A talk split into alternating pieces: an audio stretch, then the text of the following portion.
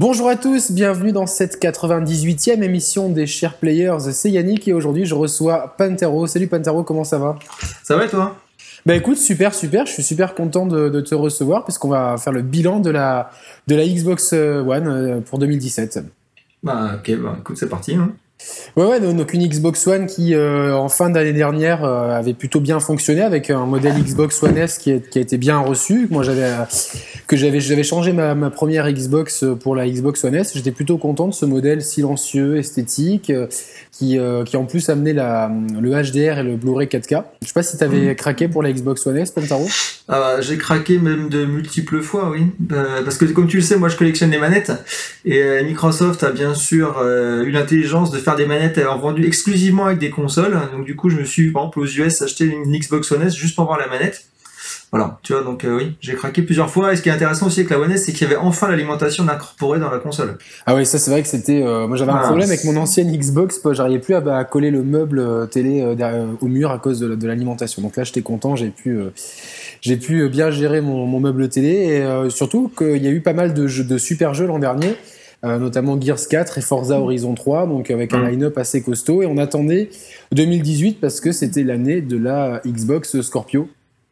Donc, euh, qui, est, qui est arrivé euh, récemment.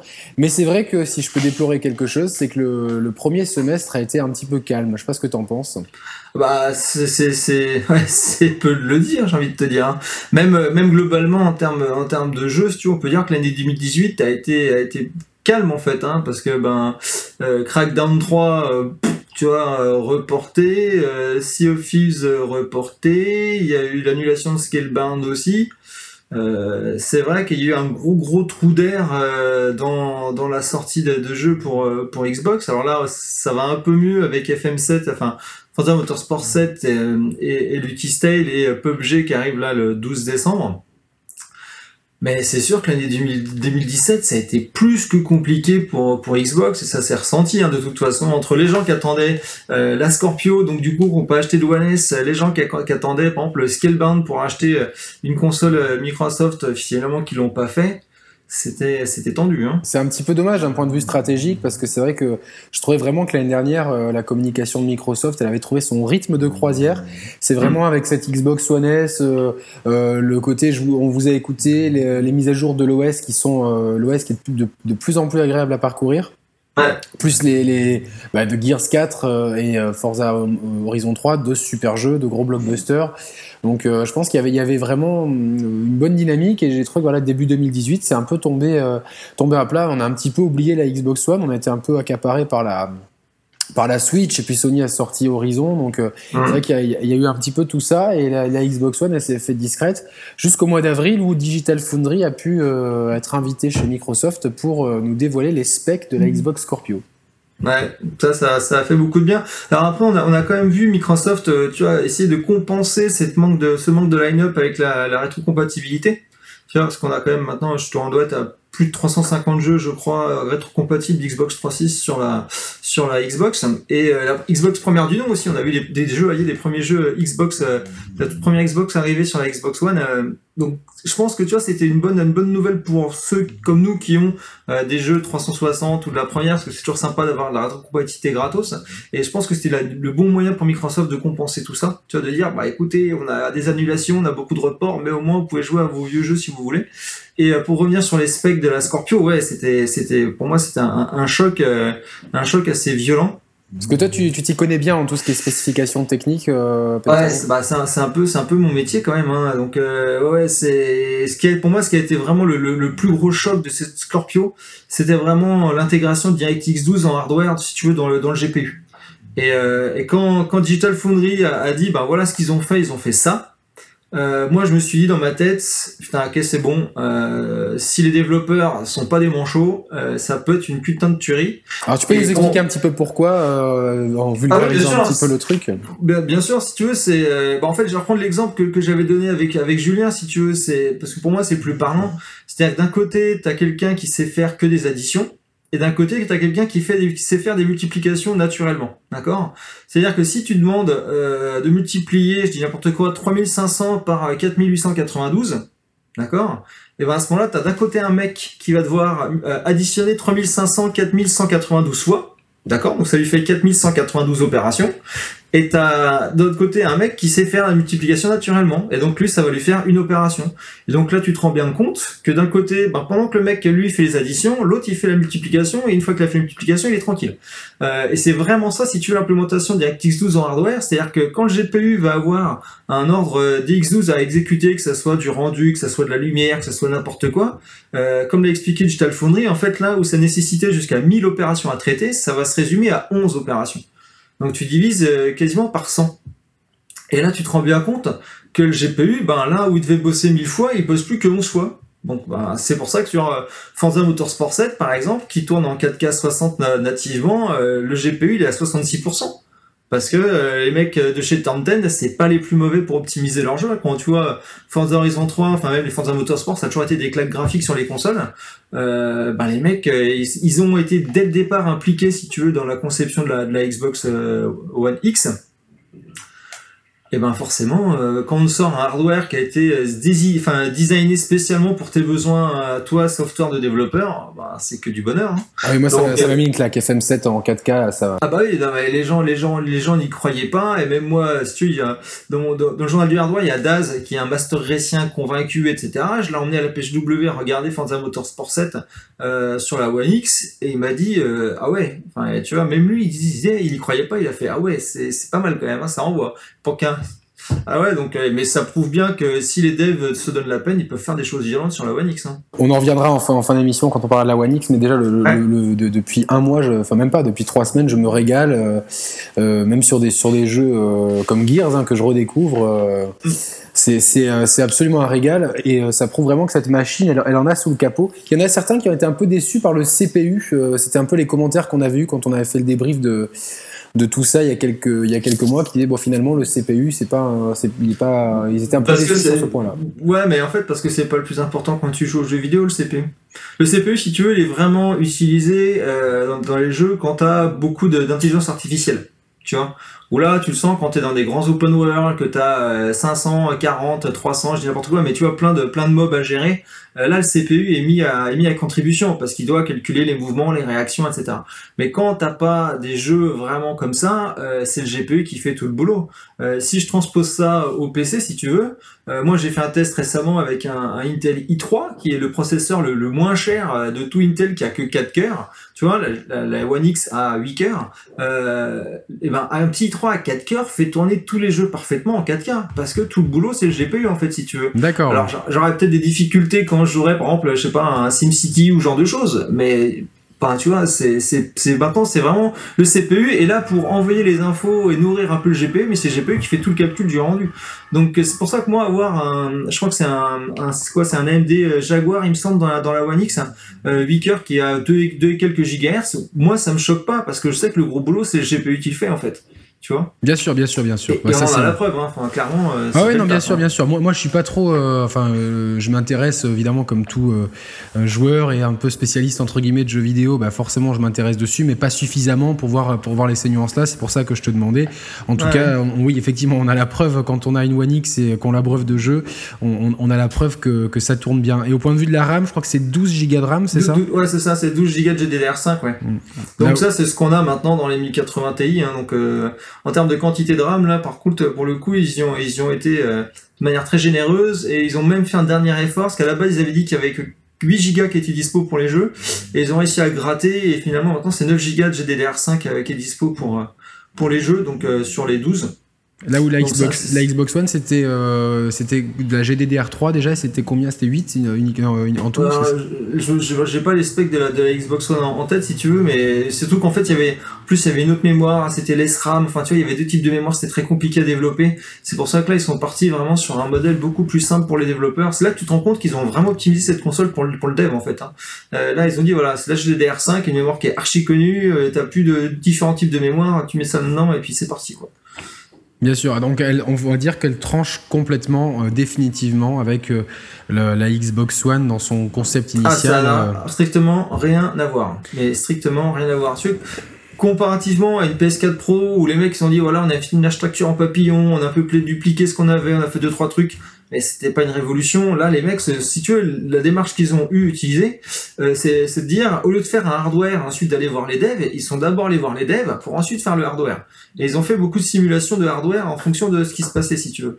Donc euh, à partir de là, euh, ça peut être que du positif parce qu'ils ont été voir ben, The Coalition, donc le studio de Gears, 343 le studio de Halo, et ils sont allés voir aussi euh, donc Turn 10 là, qui font les Forza.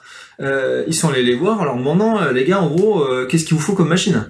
Tu vois? Et c'est un peu ce qu'a fait c'est un peu ce qu'a fait Sony avec la PS4 au tout départ en fait. Ce c'était un peu l'idée de Marc Cerny au tout départ sur la première PS4 Sauf qu'ils l'ont, sauf qu'ils sont pas, ils sont pas trop bougés pour la PS4 Pro, tu non, Ça va. Enfin, moi, je suis possesseur PS4 Pro depuis euh, Day One, et c'est vrai ah, que euh, hein. je, je, suis un petit peu déçu, on va dire. On va dire vraiment, j'ai pris plus de claques en trois semaines avec la euh, One X qu'en, hmm. qu'en un an avec la PS4 Pro. Bah, moi, la PS4 Pro, je l'ai acheté Day One aussi. Les gens ne croient pas quand je dis ça, mais si, si, la Switch aussi, c'était Day One.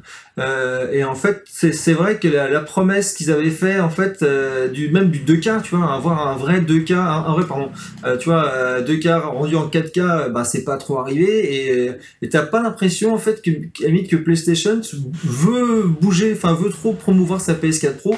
Euh, parce que les patchs ils sont pas très impressionnants. Enfin, tu vois, Niho, moi j'adore Niho. Euh, j'attendais à une vraie claque graphique, un truc vraiment. Et là, en fait, faut que tu fasses des choix, quoi. C'est-à-dire, c'est soit 60 FPS euh, en 1080p. Enfin, tu vois, c'est pas, c'est pas le, truc ultime. C'est-à-dire, c'est pas 4K 60 FPS avec un rendu digne de ce nom. La PS4 Pro pourra pas le faire, je pense. Bah bien sûr que non, qu'elle peut pas le faire. Ou alors il faudrait optimiser la machine de fou, enfin tu vois, du côté des développeurs. Mais tu te rends bien compte que les mecs, eh ben, ils peuvent pas non plus faire des miracles. Hein. 40% de def de différence entre la PS4 Pro et la Xbox One X euh, à un moment donné. Euh, tu vois, il y en a qui disent que c'est négligeable 40%, comme je leur dis toujours, si on te réduit ton salaire de 40%, tu vas pas dire que c'est négligeable. Hein. Ouais, ou si on, si on euh, soyons positifs, si on te l'augmente de 40%, euh, les voilà, gens tu vois, tu vas pas dire que c'est négligeable non plus. Donc, euh, donc bon, c'est à un moment donné, il n'y a pas de miracle. Hein. Et, de toute façon, je pense que la PS4 Pro a été faite pour deux choses. Un, c'était pour permettre euh, de, de d'avoir une vraie expérience PSVR un peu moins catastrophique que sur une PS4.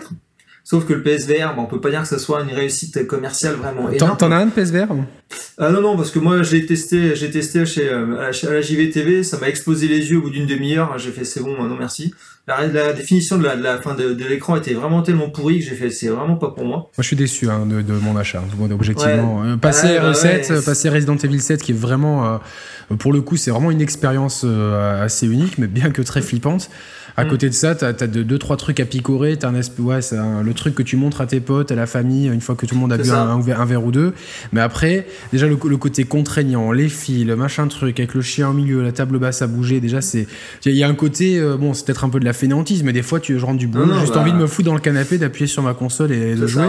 Donc là, s'il faut me, mettre le truc, et puis, euh, il y a des moments où, euh, alors, je sais pas si c'est en fonction de ce que j'ai mangé, de la fatigue ou quoi, où moi, je suis sensible à, moi, la Ouais, exactement. Donc, il y a des fois, bah, pareil, hein. des fois où t'es là, j'ai dit bon, euh, j'aimerais. Des fois, ça me dit ah, je vais bien y jouer, puis je me dis putain, ça se trouve au bout d'un quart d'heure, j'aurai mal à la tête. Euh, après, tu dors plus et à passer 30 ans quand, quand t'as pas tes 8 heures de sommeil, le lendemain t'es explosé. Mm. Donc euh, voilà, ça c'est pour tous les petits jeunes qui nous regardent, profitez-en. Mais voilà, donc c'est donc donc voilà, c'est vrai que c'est quelque chose. J'attends un petit peu autre chose de ça. Mais c'est vrai que oui, il y, a eu un côté précipité chez Sony. Il y a eu aussi l'absence de Blu-ray 4K. Alors pour beaucoup, c'est c'est quelque chose de de, gadgets. Et on peut comprendre, mm. parce que le catalogue de Blu-ray 4K, il est pas, il est pas ouf. Mais euh, je vous, franchement, mettez euh, le, Blu-ray Planet Earth 2, le truc de la, le reportage de la BBC sur la, sur la nature et les animaux. Et vous pouvez pas dire que le Blu-ray 4K, c'est pas une baffe euh, phénoménale. C'est, moi, j'ai testé Blu-ray normal et Blu-ray 4K. C'est le jour et la nuit, quoi. Enfin, la, la, 4K ah, amène vraiment quelque chose de, d'énorme. Et je trouve que la PS4 Pro, pour moi, il manquait cette feature. Euh, j'ai, je comprends pas trop. Euh, bah, c'est Sony qui a, qui, a, lancé le Blu-ray, quoi, si tu veux. C'est ça qui est incompréhensible en fait, c'est que c'est Sony qui sont les, les, on va dire les parents du Blu-ray et ils mettent pas ça dans la PS4 Pro et, et pour excuser ce manque, le mec de Sony dit oui, de toute façon nous on croit dans le dématérialisé. Mais dans le dématérialisé, ils n'offrent pas de contenu en 4K, c'est ça, c'est ça qui est bah complètement. et après ils disent oui, mais il y a Netflix, ok, sauf que Netflix ils ne balancent pas de la vraie 4K, c'est toujours du 2K euh, upscale. Donc euh, Bon ben voilà, et c'est comme la PS4 Pro. Donc pour moi, je la première raison c'était le PSVR. Euh, la deuxième raison c'était quand même pour éviter de se faire trop bouffer euh, sur les jeux par la par la One X. Bon après on se rend compte qu'ils se font bouffer en termes de rendu sur les jeux euh, à chaque fois, mais mais c'est compliqué. Et après du coup tu vois enfin PlayStation de toute façon eux ils ont un line-up ils ont des ventes de toute façon ils s'en foutent finalement tu vois c'est pas une menace et ça sera jamais.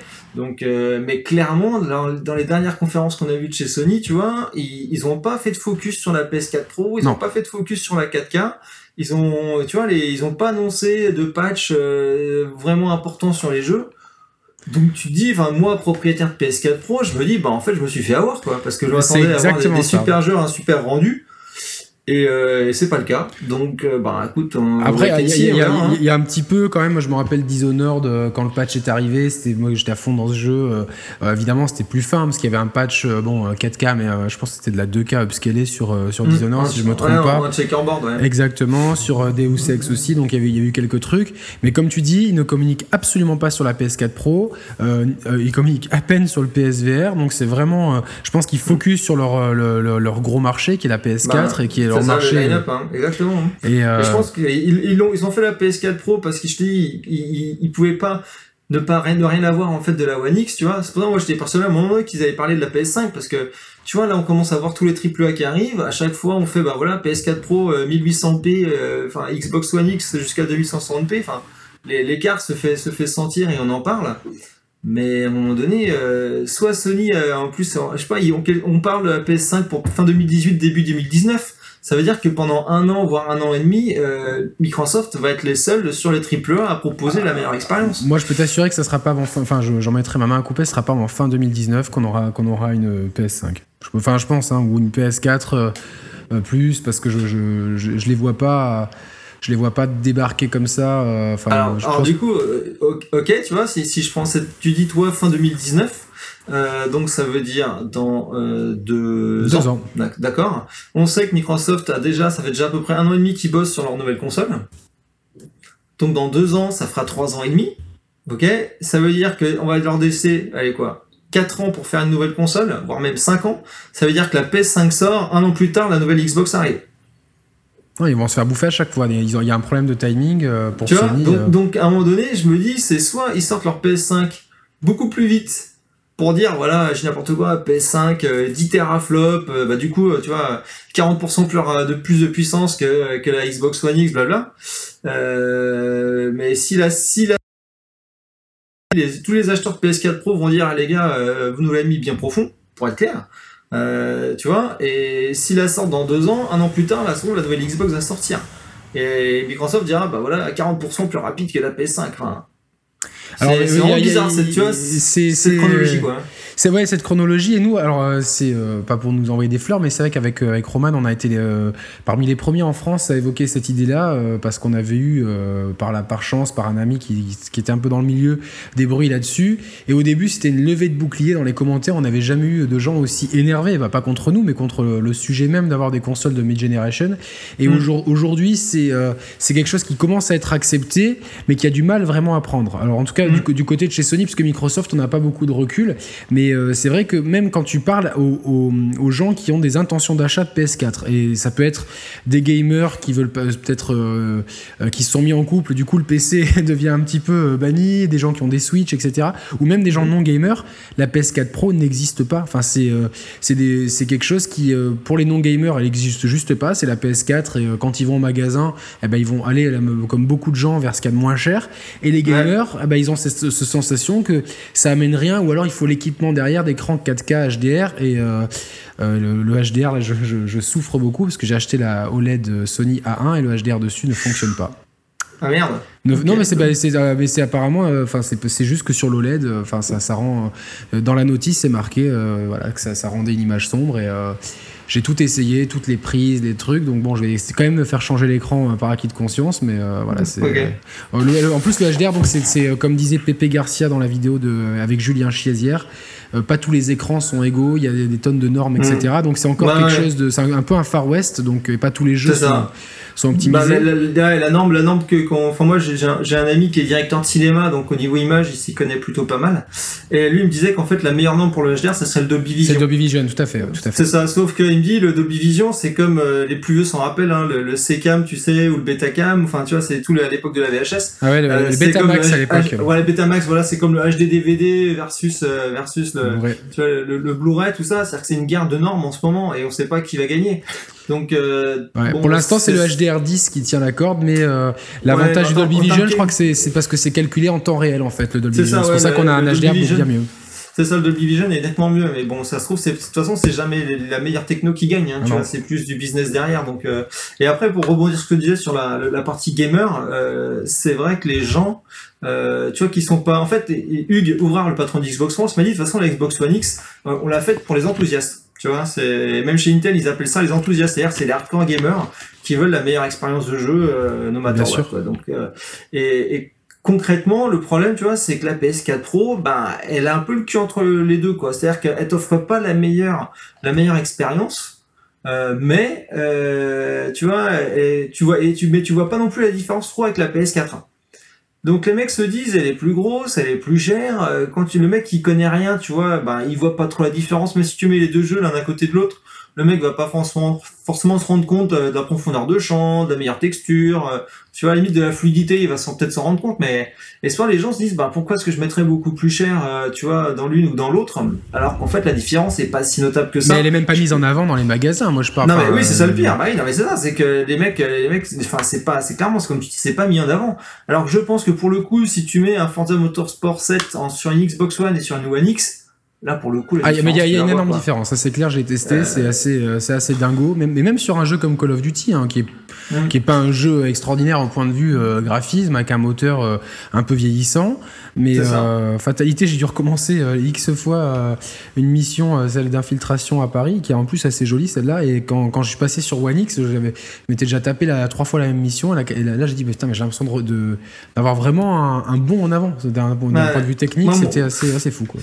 Mon maître étalon, moi, c'est ma femme, en fait. Si tu veux, ma femme, c'est une gameuse, tu vois, mais c'est pas, elle, elle s'en fout des graphismes, elle s'en fout de tout ça, tu vois, mais elle, elle, c'est mon maître étalon. C'est-à-dire que quand elle a commencé, c'est une dingue d'Assassin's Creed, donc elle a commencé assez haut sur la, sur la One. Moi, j'ai un, une télé 65 pouces 4K. Donc, si tu veux, elle a commencé à jouer assez haut. Et, euh, quand j'ai amené la One X et qu'elle a mis assez haut, euh, elle m'a dit, ah ouais, et pour que elle, tu vois, s'en rende compte et se dise ah ouais mais je peux plus retourner sur la one, je peux plus jouer sur la one, c'est plus possible. Et tu vois, je me dis bon, ça va, si, enfin vraiment, si elle est aussi enthousiaste que ça sur la One X, c'est que vraiment tu la vois la différence parce que moi on va dire que je suis pas objectif tout ça.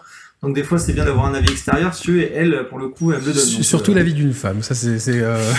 bah, surtout quand c'est ta femme en plus et que en tu plus, vis avec, euh... tu vois, c'est toujours plus pratique. Ouais, il faut toujours, il faut toujours dire oui, hein, ça c'est clair. Voilà, net, donc, donc conclusion, bah tu vois, c'est elle qui joue sur 65 pouces maintenant, moi je me suis relégué sur un 49 pouces, donc euh, voilà, on se sacrifie pour sa femme, tu sais bien. Ah non mais je, je, je, je, je, sais bien, non mais bon, on les, on, on les aime donc on, on fait avec. Exactement. Mais euh, du coup donc pour revenir quand au, au spec de Digital Foundry, donc je crois que c'était le 9 avril que ça a été dévoilé. As, Ouais. as été, toi t'as été en plus que comme tu connais bien tout, tout cet aspect technique, c'est un peu quelque chose que tu maîtrises bien. Tu Ouais. étais super enthousiaste du coup.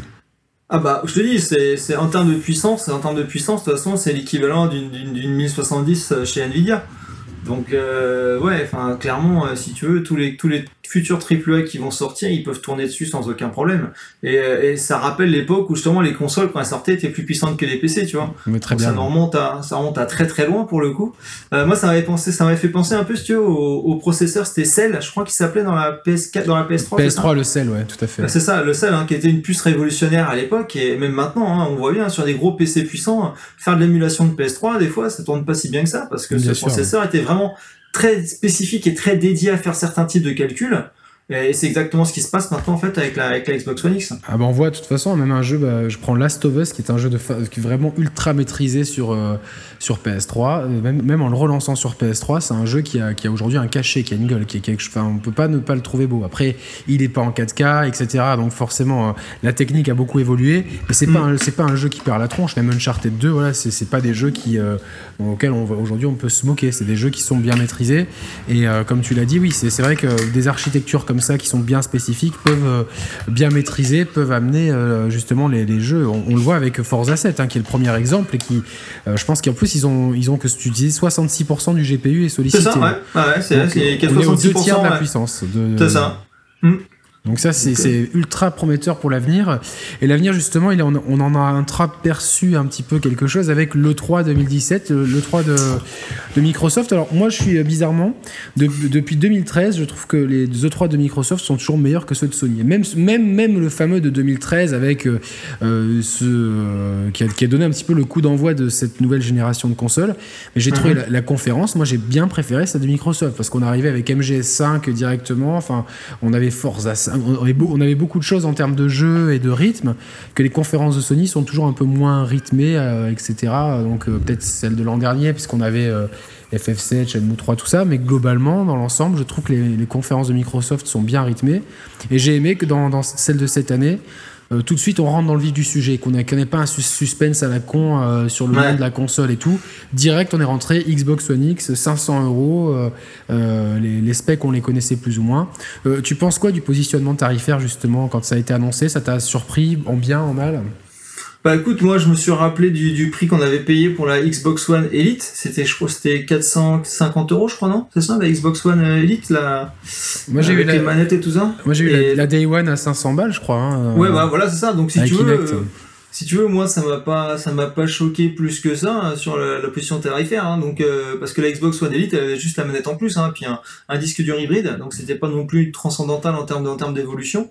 Euh, donc moi 500 euros ça m'a ça m'a pas choqué. surtout quand tu compares ça euh, au prix comme je disais par Assieux, rien que de la carte graphique qu'il faudrait sur PC pour le faire tourner, euh, c'est 500 euros quoi. Donc euh, pour le prix d'une carte graphique, t'as un truc qui te fait tourner le jeu. Donc enfin tu vois, c'est d'un point de vue euh, économique, c'est plus que rentable. Bien sûr. Euh, donc moi ça m'a ça m'a pas choqué si tu veux. C'est même hallucinant qu'ils aient réussi à tirer ce tarif-là. Alors après bon, ils ont pas mis un disque, ils ont pas mis un disque SSD dedans. Ça aurait été ça aurait été cool, mais le problème c'est que ça aurait fait monter la facture encore plus haut.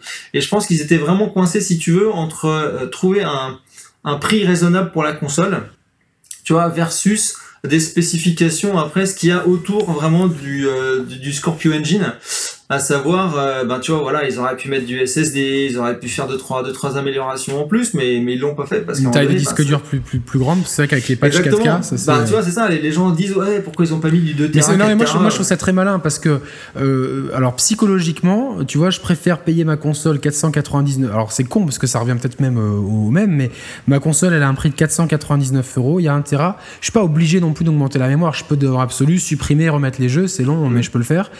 Mais par contre, on a peut-être tous un disque dur qui traîne, même euh, sur, euh, sur Amazon, ben, j'ai chopé un disque dur de Tera pour, euh, pour 50 balles, quoi. Et puis, Mais psychologiquement, tu vois, je, je, pense que 550 euros avec un disque dur plus grand, ce qui me serait revenu au même, quasiment, bah, ça ah, aurait été pas, acceptable.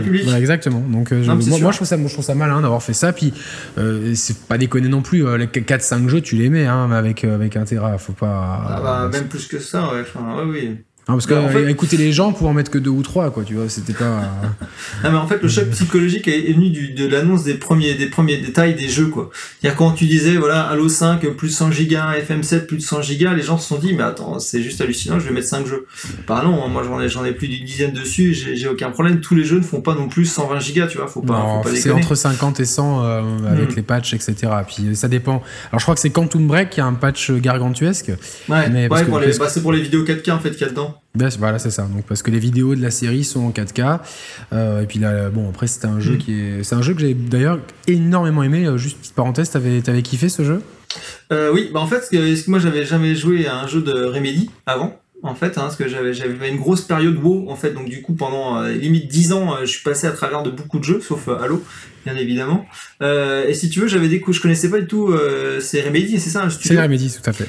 Et du coup, j'avais j'avais découvert Quantum Break et ça m'a permis de faire ensuite Alan Wake que j'avais pas fait. Donc j'ai vraiment découvert si tu veux Alan Wake ensuite euh, donc moi c'était une belle belle découverte. En plus bah, j'adore les acteurs qui sont dedans donc ça ne gâche rien. Pareil Euh, non, non, franchement, c'était une belle découverte et justement, je l'ai retéléchargé pour le, y jouer un peu sur One X pour voir la différence. Ça, ça faisait bien plaisir. Ouais. Euh, je, vais, je vais me le refaire moi parce que je me, je, pense que je me rappellerai les choix parce que c'est vraiment des choix du cœur que j'ai fait dans, mm. dans, mon premier run de Quantum Break et je vais essayer de prendre d'autres choix pour voir. Mais euh, alors autant c'est avec manette en main, c'est pas pas un jeu révolutionnaire, mais franchement l'histoire avec moi c'est le personnage de la, je, crois qu'il s'appelle Beth Elisabeth, enfin euh, je crois que c'est un flic, une fille là, dont, mm. dont l'histoire est super poignante. Et en fait, tu peux passer à côté parce qu'elle raconte beaucoup de choses dans un, dans un gros log que tu dois lire. Et euh, ça, c'est à ce moment-là, tu sais que le, jeu vire d'un très bon jeu au jeu qui va te marquer. Tu vois, c'est juste sur un. Moi, moi c'est comme ça. Des fois, c'est des points de détail.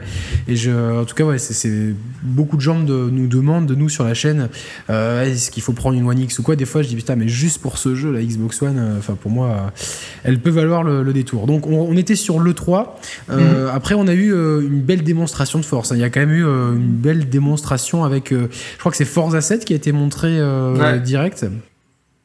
alors moi sur la conférence, la conférence E3 de cette année, j'en ai un peu voulu à Xbox en fait, bah, à cause des exclus. Tu vois, c'est-à-dire je m'attendais à du teasing un peu d'exclus, etc. Alors ils avaient annoncé, oui, on va vous, on va vous montrer 42 jeux. Euh, sur les 42 jeux, ouais, il y avait, il y avait quand même du. 35 indés, quoi. Ouais, voilà, il y avait 35 indés, il y avait du triple A, mais en termes d'exclus, euh, il y avait rien. Et, et j'en ai voulu à Xbox pour ça, parce que ben j'attendais, euh, j'attendais un peu d'exclus, j'attendais de, qu'ils nous disent, ben voilà, on vous a entendu. Alors maintenant, on sait que Phil Spencer a annoncé il y a quelques semaines, voilà, on a, on a investi et on va investir dans des studios euh, pour vous proposer, pour, pour enfin pour pouvoir vous proposer du contenu first party. Euh, j'ai envie de dire c'est pas trop tard mais d'un autre côté si tu veux c'est vrai que quand tu quand tu quand tu réfléchis à tout ce qui s'est passé euh, ben, le mec était un peu occupé avec un lancement de console. Euh, le mec a eu une, promotion chez Microsoft c'est à dire que maintenant il est au board il est au, il est au board avec avec à côté de Satya donc bon, tu, mais c'est une décision qui aurait, qui aurait, dû être prise il y a 10 ans de ça à peu ah, près. évidemment, sauf qu'à l'époque de Don Matrick, euh, si tu veux, c'était pas du tout, c'était pas du tout la même euh, la même motivation et c'était pas du tout le même patron non plus. Hein. C'est-à-dire que Satya est pas arrivé il y a 10 ans. Donc il y a 10 ans, Steve Ballmer, euh, c'était un businessman quoi. C'était le mec, on fait du business et tant que les chiffres sont bons, le reste je m'en fous. C'était pas un visionnaire du tout en termes de, en termes de technologie, en termes de, de philosophie. là, Satya est arrivé, ça a complètement changé les choses. Et, et pour bosser moi à titre pro avec beaucoup avec Microsoft, j'ai vu le changement, mais c'était assez violent en termes de, philosophie et ce qu'il y avait derrière. Donc, même, même en euh, termes d'image, hein. enfin, moi je trouve que Microsoft, dans sa globalité, euh, parce que c'est vrai que c'est une, société, je dis pas qui est, euh, dont l'image est un peu en perte de vitesse. Je mets, je mets la, la branche Xbox à part, mais c'est vrai qu'il y a eu toute cette période où c'était presque ringard d'avoir un Windows Phone, une mm. Surface, même un PC, tu vois. Enfin, bon, on est beaucoup à être j'en fais partie, de possesseur de Mac, mais pour diverses raisons. Et mm. aujourd'hui, c'est vrai qu'il y a quelques années, Microsoft, pour moi, bah, c'était la marque, bon, bah, le gros dinosaure qui vient un peu sur ses de, Word et d'Excel. Hein, je, caricature le trait. Mais aujourd'hui, c'est une marque hein. plutôt, euh, c'est une marque plutôt, enfin, plutôt cool. C'est vrai qu'aujourd'hui, c'est vrai que si je devais prendre une tablette, euh, alors qu'il y a quelques années, j'aurais foncé sur iPad euh, tout de suite. Là, j'ai presque envie de regarder aussi parce que je, je sais que les échos que j'ai, ah, Surface, c'est cool. Tu vois, j'ai plein de gens qui me disent, mais attends, la Surface, c'est cool comme truc. C'est, il y a vraiment une réflexion derrière, mais je pense qu'ils ont, ils ont loupé le train du, du mobile. Et euh, autant la Xbox 360, je pense qu'il y a une vraie philosophie de, euh, de pirate derrière. Tu vois, c'était vraiment le truc, bon, bah, euh, on, lance mm. notre, on lance notre console, on, lance plein d'idées, et toutes ces idées, le Xbox Live, le, les, jeux, les jeux indés dessus, etc. Il y avait plein, plein, de, plein de bonnes choses qui ont été amenées par la, la, la 360 réfléchir constamment à un nouvel OS et tout, eh ben ça ça n'a pas ça pas suivi après. Je pense qu'il y a eu une cassure au moment de Kinect. Je pense que à partir de ce moment-là, dans la tête de Don Matrick, et, euh, je pense qu'il y a eu une espèce de cassure avec la, cette philosophie qu'ils sont peut-être en train de retrouver aujourd'hui. Je sais pas si tu es d'accord avec moi là-dessus. Ouais, en fait, le, le, problème qu'il y a eu avec la avec la Xbox One, c'est qu'ils l'ont ils l'ont ils l'ont trop pensé pour le marché américain savoir qu'aux US, si tu veux, il n'y a pas les, il y a pas les box, tu vois, il n'y a pas les box qu'on a nous en France, euh, avec Orange, avec Free, avec SFR ou Bouygues. Tu vois, finalement, tu as un truc dans ton salon qui te fait Wi-Fi, qui te fait, qui te fait un peu de télé intelligente, qui te permet d'avoir accès à ta VOD, ce genre de choses. Ouais, tu peux brancher tes disques durs dessus, avoir tes voilà, tu fais tout ce que tu veux. C'est un vrai media center. Aux US, il y a pas ça. Il y a pas cette culture de la box qui te sert un peu à tout et n'importe quoi. Et du coup, Don Matrix, ils ont vraiment orienté la, Xbox One quand en mode, euh, ben voilà, c'est votre media center Tu vois, c'est pour faire de la télé. C'est d'ailleurs à, l'époque ils avaient fait deux conférences. Ils avaient fait une conférence pour présenter la Xbox finalement comme device media center euh, télé, et ils avaient fait une autre conférence pour le gaming. J'avais adoré cette conférence parce que moi je, euh, comme je suis pas en, je suis, je, suis, je, suis, pas en France même, je suis à Monaco, donc on a un opérateur unique et qui est euh, détenu par Xavier Niel, mais, mais on est souvent à la ramasse. Et moi je me dis, bah, c'est l'occasion. J'étais presque plus proche du, du de l'américain que du français sur cette philosophie-là, donc ça m'intéressait vraiment d'avoir cette boîte qui, qui peut tout faire et qui peut tout centraliser. Et euh, mm. moi, j'aimais bien cette philosophie. Même moi, j'ai souvent été je, là, j'aimerais bien être dans un monde parallèle et voir s'ils avaient gardé cette philosophie initiale, voir où est-ce que ça les aurait menés. Parce que je pense qu'ils étaient super en avance sur certains trucs. Ah, mais ils étaient même trop en avance sur certains trucs, tu vois, quand ils, quand ils avaient annoncé, je me rappelle, oui, connexion internet obligatoire, euh, tout ça, les gens avaient gueulé, sauf que concrètement, tu, même si tu as une PS4 ou une Switch, hein, tu fais un tu débranches ta PS4 d'internet, qu'est-ce que tu peux faire? Non, tu fais rien, tu fais rien, c'est bah, clair. Tu vois, tu peux pas. Moi, ça me choque pas. tu peux pas jouer en ligne. Sauf qu'à l'époque, tu vois, les gens avaient dit oui, c'est n'importe quoi, blabla. Enfin, sauf que 4 ans plus tard, ben, c'est la vérité. Hein. Quand on voit bien quand le Xbox Live ou le PSN sont down, ben tu joues pas quoi. Ah, c'est clair, c'est clair. C'est aussi simple que ça. Mais bon, voilà, c'était mal, c'était malvenu. Et puis c'est vrai qu'en plus dire, voilà, on, le vend à Kinect, mais moi j'ai pas acheté la Xbox One Day One. Hein. J'ai attendu qu'elle soit vendue sans Kinect pour l'acheter, hein. parce que j'étais pas d'accord avec cette idée de, de, de m'imposer Kinect que je ne voulais pas. Donc, euh, donc, je pense que d'un autre côté, il y a toujours, il y a toujours du positif dans du négatif. Après, à, à Phil Spencer, tu vois, d'apprendre pas mal de choses et, de, de, se rendre compte que bah y a des il y a des choix des fois qui paraissent pour eux sensés et bons pour le client et en fait euh, pas du tout et, et c'est pour ça qu'on le sent bien beaucoup plus proche de la communauté ils sont ils sont très très attentifs sur les feedbacks qu'on donne en général et, euh, et ils sont aussi beaucoup moins prétentieux dans l'approche tu vois euh, bah, je pense qu'ils sont. Enfin, moi, objectivement, euh, quand les consoles au début 2013 ont été annoncées, etc., j'étais persuadé, j'aurais vraiment mis mes billes sur que, que Microsoft allait euh, l'emporter. Parce qu'ils avaient les, les reins beaucoup plus solides financièrement parlant. Sony, finan... Mm. le groupe Sony, à ce moment-là, c'est beaucoup de gens, beaucoup d'analystes s'inquiétaient sur la, la, possibilité de de, de, de, cette société même de, couler, de mettre la clé sous la porte. Il, manquait des liquidités, ils ont dû vendre beaucoup d'actifs pour, euh, pour sortir la tête de l'eau. Et je voyais donc Microsoft beaucoup plus armé. Et je me suis dit, tiens, avec le succès de la 360, ils ont sûrement le, maintenant beaucoup plus de crédit, même en interne, pour proposer quelque chose. Et euh, moi, la, philosophie initiale, je me suis dit, bah, putain, en fait, c'est l'avenir. Ils ont raison, ils ont déjà 10 coups d'avance par rapport aux autres de proposer. Mm. Et je me suis dit, ça va s'ouvrir à tout le monde, c'est génial. Moi, j'étais pas, euh, j'étais plutôt confiant en Kinect, mais plutôt pour l'esprit euh, de pouvoir lui parler. Et c'est vrai que ça marchait bien. Xbox fait ci, Xbox fait ça. Euh, je trouve que ça marchait. C'était peut-être plus intuitif que le Cortana, qui, je ne sais même pas s'il existe encore d'ailleurs, le Cortana. Mais, euh, si, si, si, si, si, Cortana est toujours présente. Mais il faut, il faut un micro du coup pour lui parler. ah bah oui, enfin non, tu peux, tu peux écrire aussi, mais enfin c'est pas, c'est pas l'idée. Après, le problème de Microsoft, c'est qu'ils sont, ils sont, ils sont jamais aussi bons que quand ils sont challenger. Parce que la 360 a tellement cartonné que je pense que du coup, tu vois, ça les a pas, ça les a pas secoués pour, pour, et ça les a pas trop bougés pour faire une autre console. Alors que là, comme ils sont, ils sont largement en dessous de Sony, tu vois, tu sens bien que les mecs, ils sont d'autant plus créatifs. Ils sont revanchards. Ils sont, revanchards, ils sont d'autant plus motivés, tu vois, pour essayer de faire des trucs sympas. Et, euh, et comme il disait, par exemple, la, rétrocompatibilité, tu vois, à, la base, personne, ils en parlaient même pas à la sortie de la Xbox One. Tu vois, ils en parlaient même pas. Non, bien sûr. Et, euh, et c'est bien pour ça, parce qu'ils se sont dit, ah bah tiens, euh, un, un, élément différenciant entre la Xbox, par exemple, et la PS4, ça serait quoi? Ça serait la rétrocompatibilité gratos. C'est-à-dire d'un côté, on te fait payer tes remasters 15, 20, 30 euros. De l'autre côté, si on propose ça gratuitement, ben c'est cool, quoi. Bien sûr, bien sûr. Donc euh, moi, je, finalement, c'est bien pour, pour nous, moi, enfin un fan de Xbox, que finalement il soit deuxième, tu vois, parce que ben, je sais qu'ils vont toujours se bouger pour trouver des trucs innovants et, et faire avancer les choses dans, dans le bon sens. Hein. Bien sûr, bien sûr, parce que c'est vrai qu'au point de vue de les, les, premières années de la machine, elles ont été euh, euh, compliqué. Alors moi je l'ai pas vécu parce que j'ai eu les deux Day One, la, PS4 et la Xbox One. Euh, mais c'est vrai que bon, j'avais prévu de prendre tous mes jeux tiers sur Xbox One, mais euh, comme comme j'ai vu qu'ils étaient euh, surtout les BF4 et compagnie, ils étaient quand même mieux sur PS4 et que du coup tout mes tout mon groupe d'amis bah, dit oh putain il faut qu'on passe tout sur PS4. Donc du coup tu suis un peu parce que pour les pour jouer mmh. en ligne tu vas pas te ah retrouver seul. Et du mmh. coup j'ai eu un petit un petit un petit affect pour cette console. Je me dis putain mais les gens ils ont démoli Rise, mais c'était pas non plus une catastrophe, quoi. C'était l'équivalent de Knack, un jeu moyen pour, essayer oui, de- bah, ouais. pour C'est proposer démo, autre ouais. chose. Enfin, si, moi j'aime bien l'histoire, j'aime bien l'Antiquité. Je dis bon, c'est pas, enfin, c'était pas non plus euh, la catastrophe.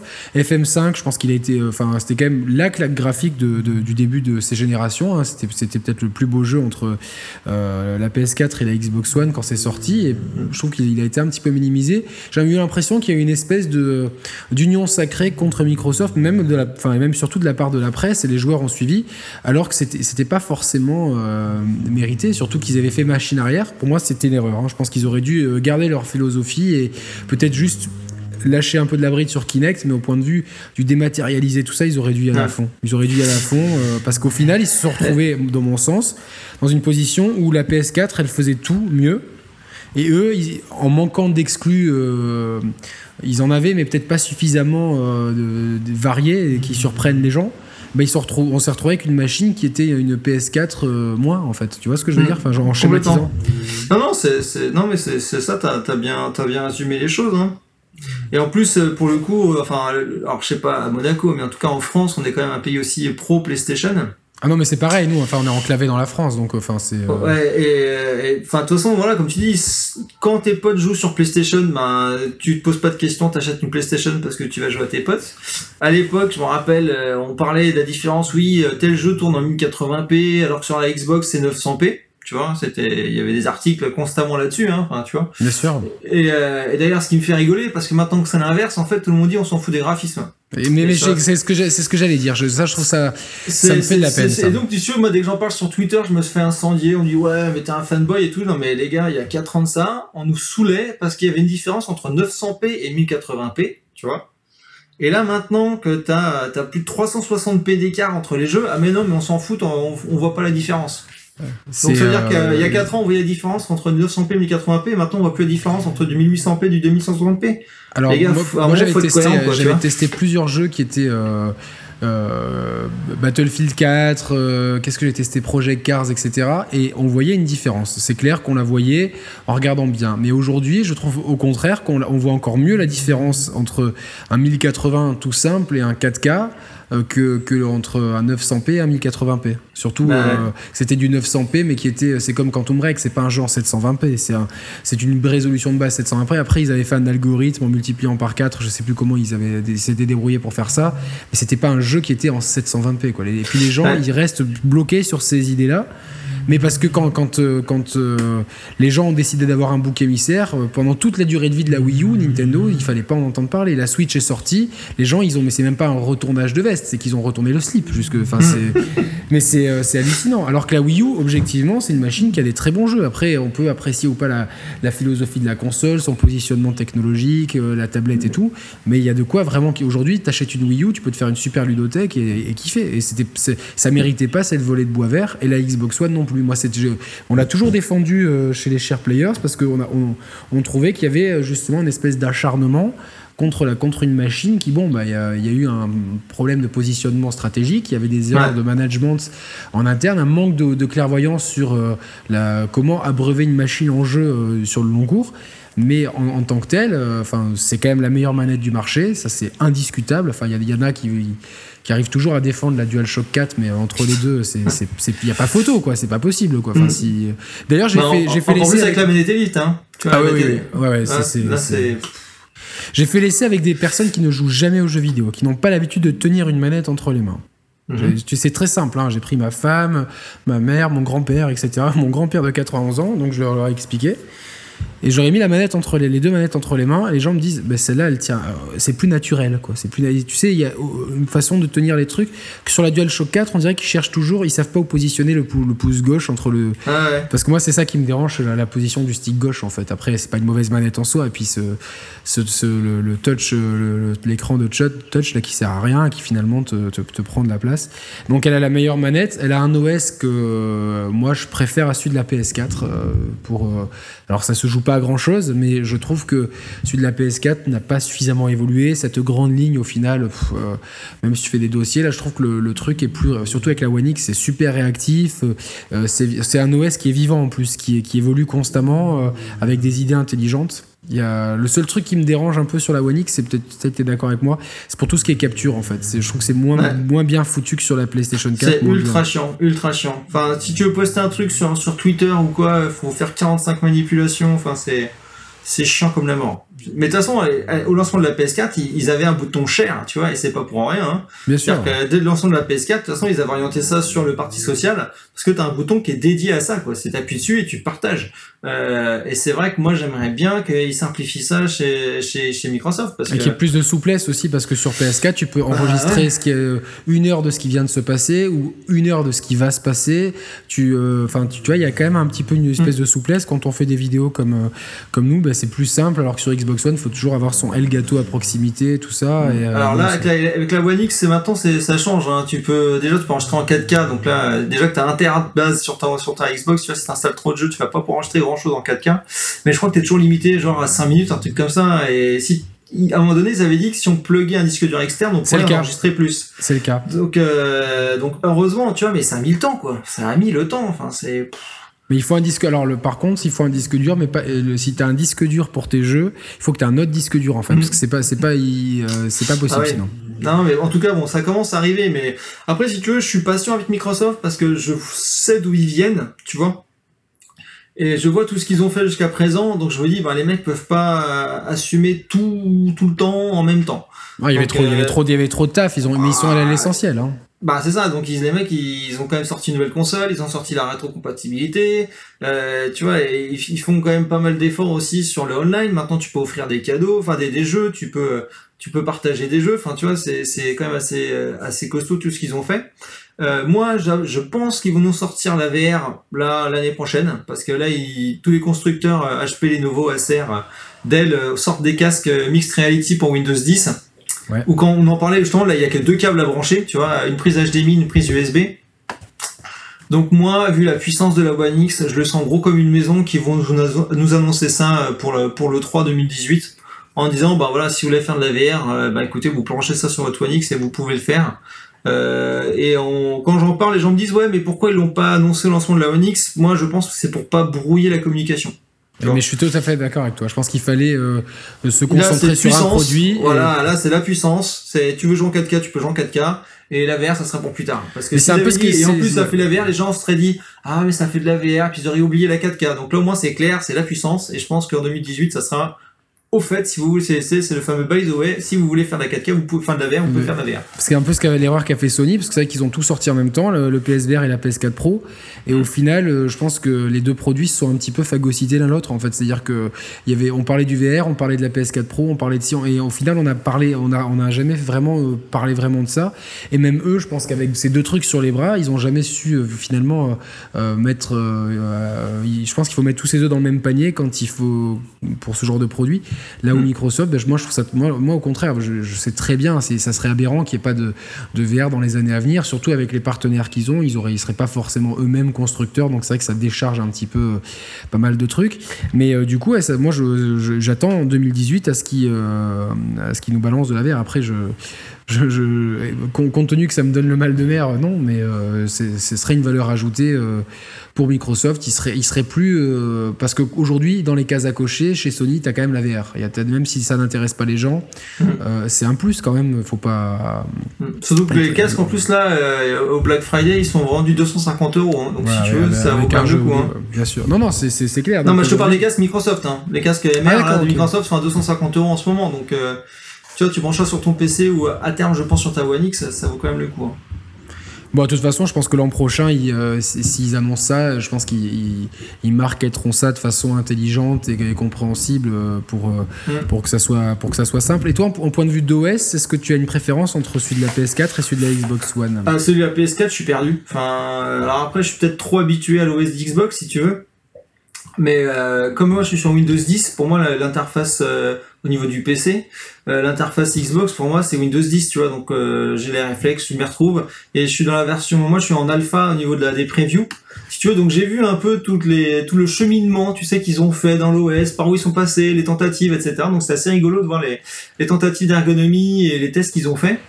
Et euh, ils, ont, ils ont fait des trucs horribles il y a quelques mois de ça. Ils ont, mais c'était, mais c'était horrible, horrible. Et comme je te disais, ils écoutent vraiment beaucoup les feedbacks et on voit qu'ils sont revenus à un truc beaucoup plus simple, beaucoup plus intuitif et largement plus rapide. Enfin, tu vois, c'est là pour le coup là au niveau de la rapidité, ça fait vraiment bien plaisir. Ah, c'est un régal, hein, cet OS, hein, franchement. Ouais, euh. Donc euh, concrètement, si tu veux, mis à part le coût du partage qui est pour l'instant à chier, le reste, ils ont, pour moi, j'en suis vraiment content. Et, et ouais, chez PlayStation, je suis perdu quoi. Enfin quand tu quand as des demandes d'amis, quand tu veux inviter quelqu'un, quand tu veux fermer un jeu, quand tu veux changer des trucs, enfin, je suis perdu. Enfin, tu vois, c'est c'est pour moi c'est pas intuitif. Donc bon après je suis pas un joueur PlayStation, hein, je l'assume, même si j'en ai, mais je ouais c'est pas c'est pas un plaisir pour moi, tu vois. Et justement comme tu disais, je pense que Sony ça serait bien qu'ils tu vois, qui, qui se re-challenge un peu là-dessus, quoi. Mais ça fait pas très moderne en fait. Il y a un, y a un bah, côté, mais, tu vois, euh, comme je disais, avec Microsoft, ils, ils sont jamais meilleurs que quand ils sont challenger. Bah, Sony est leader et du coup ils se disent pourquoi changer une équipe, enfin, une équipe qui gagne? On vend des PlayStation 4 euh, en voiture, en voilà, sans se prendre le chou. Pourquoi est-ce qu'on risquerait un choc psychologique de nos joueurs slash acheteurs en changeant le, en changeant l'OS, alors qu'en fait, bon, jusqu'à présent, toute personne ne nous dit rien et tout va bien, quoi. Oui, parce que les gens s'en plaignent pas. Y a, enfin, quand on aborde ce sujet, on l'aborde peut-être une, euh, tous les ans lors des bilans, etc. Et tous les gens nous disent non, mais l'OS de la PS4, euh, moi, j'estime que ça fait 4 ans qu'on a le même OS, qui a une philosophie très similaire. Euh, il, y y a, des problèmes d'ergonomie, cette longue, cette longue ligne au bout d'un moment, euh, puis, dès que ça dépasse la ligne, quand tu as beaucoup de jeux, il faut aller chercher dans la bibliothèque et, ou alors faire des dossiers qui sont esthétiquement euh, pas, très beaux. Euh, dans, au point de vue de, des, options, du, des paramètres du système, je trouve que chez Xbox, il y a beaucoup plus de paramétrage. Il y a ce qui est très intéressant, comme là je viens de changer de télé, j'ai passé beaucoup de temps dessus, c'est l'outil de calibrage de la télé qui est très poussé. Hein, pour ceux qui aiment calibrer les télés, c'est mais c'est un régal parce que justement tu peux permettre ta source par rapport à, enfin ton entrée par rapport à ta source. C'est l'outil de calibrage, tu as plein trucs, même pour le son. Euh, c'est très clair, très précis. Il y a juste l'onglet mixeur parce que je pense que c'est un truc qu'ils essaient de mettre en avant, mixeur pour, pour, pour, concurrencer Twitch. Euh, je trouve que ça, ça, devrait être désactivable pour ceux qui, comme moi, s'en foutent un petit peu. Donc, euh, c'est le seul truc que, que, je regrette. Mais même pour aller dans les stores et compagnie, c'est super facile. Le, store, le PS Store, une fois sur deux, ça met trois plombes à se lancer. Quoi. Non, mais rechercher un jeu dans le Play Store, c'est une horreur. Avec cette longue ligne et tout, tu te dis, mais euh, c'est une machine à crypter de la Seconde Guerre mondiale. C'est les lettres d'un côté, de l'autre et tout. Euh. là où franchement sur Xbox, en plus quand tu es sur la page d'un jeu, tu as une bonne visibilité sur, euh, sur, sur l'univers du jeu. Non, non, je trouve qu'ils ont vraiment, vraiment bien travaillé. Là où au début, c'est vrai que c'était c'était pensé pour Kinect. Franchement, moi, je, mm. j'utilisais beaucoup Kinect pour naviguer dans les menus, ça marchait bien. Juste quand, quand tu cherchais des jeux, ils, ils comprenaient pas. Quoi. dès, dès, que c'était sorti de la langue française, c'était. Euh, Forza, il te mettait Forza. Enfin bon, c'était un peu euh, cocasse, mais euh, globalement, ouais, c'est un OS que, bah, comme là, j'utilise beaucoup la Xbox One X, bah, je, j'apprends à d'autant plus l'apprécier. Et je trouve qu'il y a, moi, ce que j'apprécie beaucoup c'est, comme tu l'as dit, cette volonté de se remettre en question. Comme ils sont challengers, comme ils savent qu'ils doivent fournir beaucoup plus d'efforts, les mecs ils charbonnent, ils sont à l'écoute de la communauté. J'ai été aussi membre preview, peut-être pas alpha, mais pendant un petit moment. Et c'est vrai qu'ils demandent souvent ton feedback. Tu peux aller regarder les feedbacks sur sur le truc et tu, tu vois vraiment qu'il y, a une vraie réflexion derrière pour proposer vraiment quelque chose de, euh, de cohérent, qui fonctionne, qui est, qui est intuitif. Et euh, euh, aujourd'hui, c'est pour moi, c'est un régal d'allumer cette machine. Quoi. Elle s'allume mm. vite. Elle est, en plus, avec la One X, on va le dire, mais elle est tellement silencieuse. la chambre à vapeur, hein. La chambre à vapeur, c'est le secret. Oui, parce que c'est un euh, donc c'est un système de refroidissement qui est euh, qui, qui, est pas conventionnel, c'est pas avec des ventilateurs. Euh, en fait, c'est le même principe qu'utilise Nvidia pour leur, leur, GPU haut de gamme sur les, les, Tesla notamment ou alors leur modèle ce qu'on appelle stock. en gros, si tu veux, le, le GPU est en contact avec en gros un, quelque chose qui contient de l'eau. Quand le GPU va chauffer, bah du coup l'eau va se vaporiser tout simplement. Et après, l'eau va, cette vapeur va aller dans un circuit qui va refroidir et la retransformer en eau. Donc il y a de l'eau dans la Xbox One X. Bah ouais, enfin de l'eau, tu vois, il y a un liquide qui permet d'évacuer la, chaleur. Euh, et ça, c'est un truc qu'on connaît dans le PC depuis des années, hein, tu vois, c'est clairement pas nouveau, mais ils ont eu la bonne idée de prendre ce système-là, euh, ce qui fait que tu as besoin de moins mettre de ventilateur dedans pour refroidir, du coup elle fait moins de bruit, du coup ça consomme aussi moins de moins d'électricité. Donc tu gagnes, tu gagnes de partout quoi. Parce que sur la première Xbox One, il y avait un ventilateur gigantesque, mais il n'était mm. pas, il était pas non plus euh, bruyant. Moi, je me suis jamais plaint du. La PS4, j'ai toujours trouvé que normal ou pro, c'était une machine bruyante. La Xbox One, moi, je pense qu'ils avaient mis ce gros ventilateur. J'ai toujours vu ça comme on a eu les problèmes de, de RROD, donc là, on, met ce truc-là pour pour être safe. Et puis finalement, avec la S euh, qui, qui, était vraiment très bien conçue, puis la X, là, c'est euh, enfin, tu l'entends pas la machine. Dès que, je, je lance ma PS4, je sais qu'elle est allumée. Ma Xbox One, je dois toujours vérifier sur le, petit bouton en façade si elle est allumée ou non, parce que je, tu, tu l'entends pas. C'est clairement. Euh, euh, et puis bon, juste le design de la machine, tu, tu l'apprécies. Quand tu as vu ça à l'E3, tu t'es dit cool. Euh, moi, oui, bah tu sais, je, je, suis pas un fanat non plus de, des trucs noirs et verts qui clignotent dans tous les sens. Hein. Donc, euh, moi, le design, le design, je me suis dit, bah, les mecs, pareil, ils prennent pas de risques, ils savent qu'il y a eu un, de très très bons retours sur le design de la One S. Euh, parce que tout le monde était content du design de la One S, hein, tu vois, petit, compact, mmh. et euh, ils se sont dit, bah voilà, il faut, il faut qu'on fasse pas plus gros parce que sinon on va se faire rentrer dedans. Et donc ils ont fait plus petit que la One S. Et, et moi j'ai bien vu, si tu veux, tout le, comment dire, tout l'expertise qu'ils ont accumulé avec leur gamme Surface. Parce que donc Microsoft aussi maintenant fabrique des PC, hein, la, gamme, la gamme Surface. Et si tu veux, j'ai bien vu qu'ils ont utilisé cette expertise de comment fabriquer des PC, comment faire des trucs compacts, plutôt jolis, plutôt bien finis, euh, pour, euh, pour la X. Ça c'est intéressant ce que tu dis. Parce que ouais.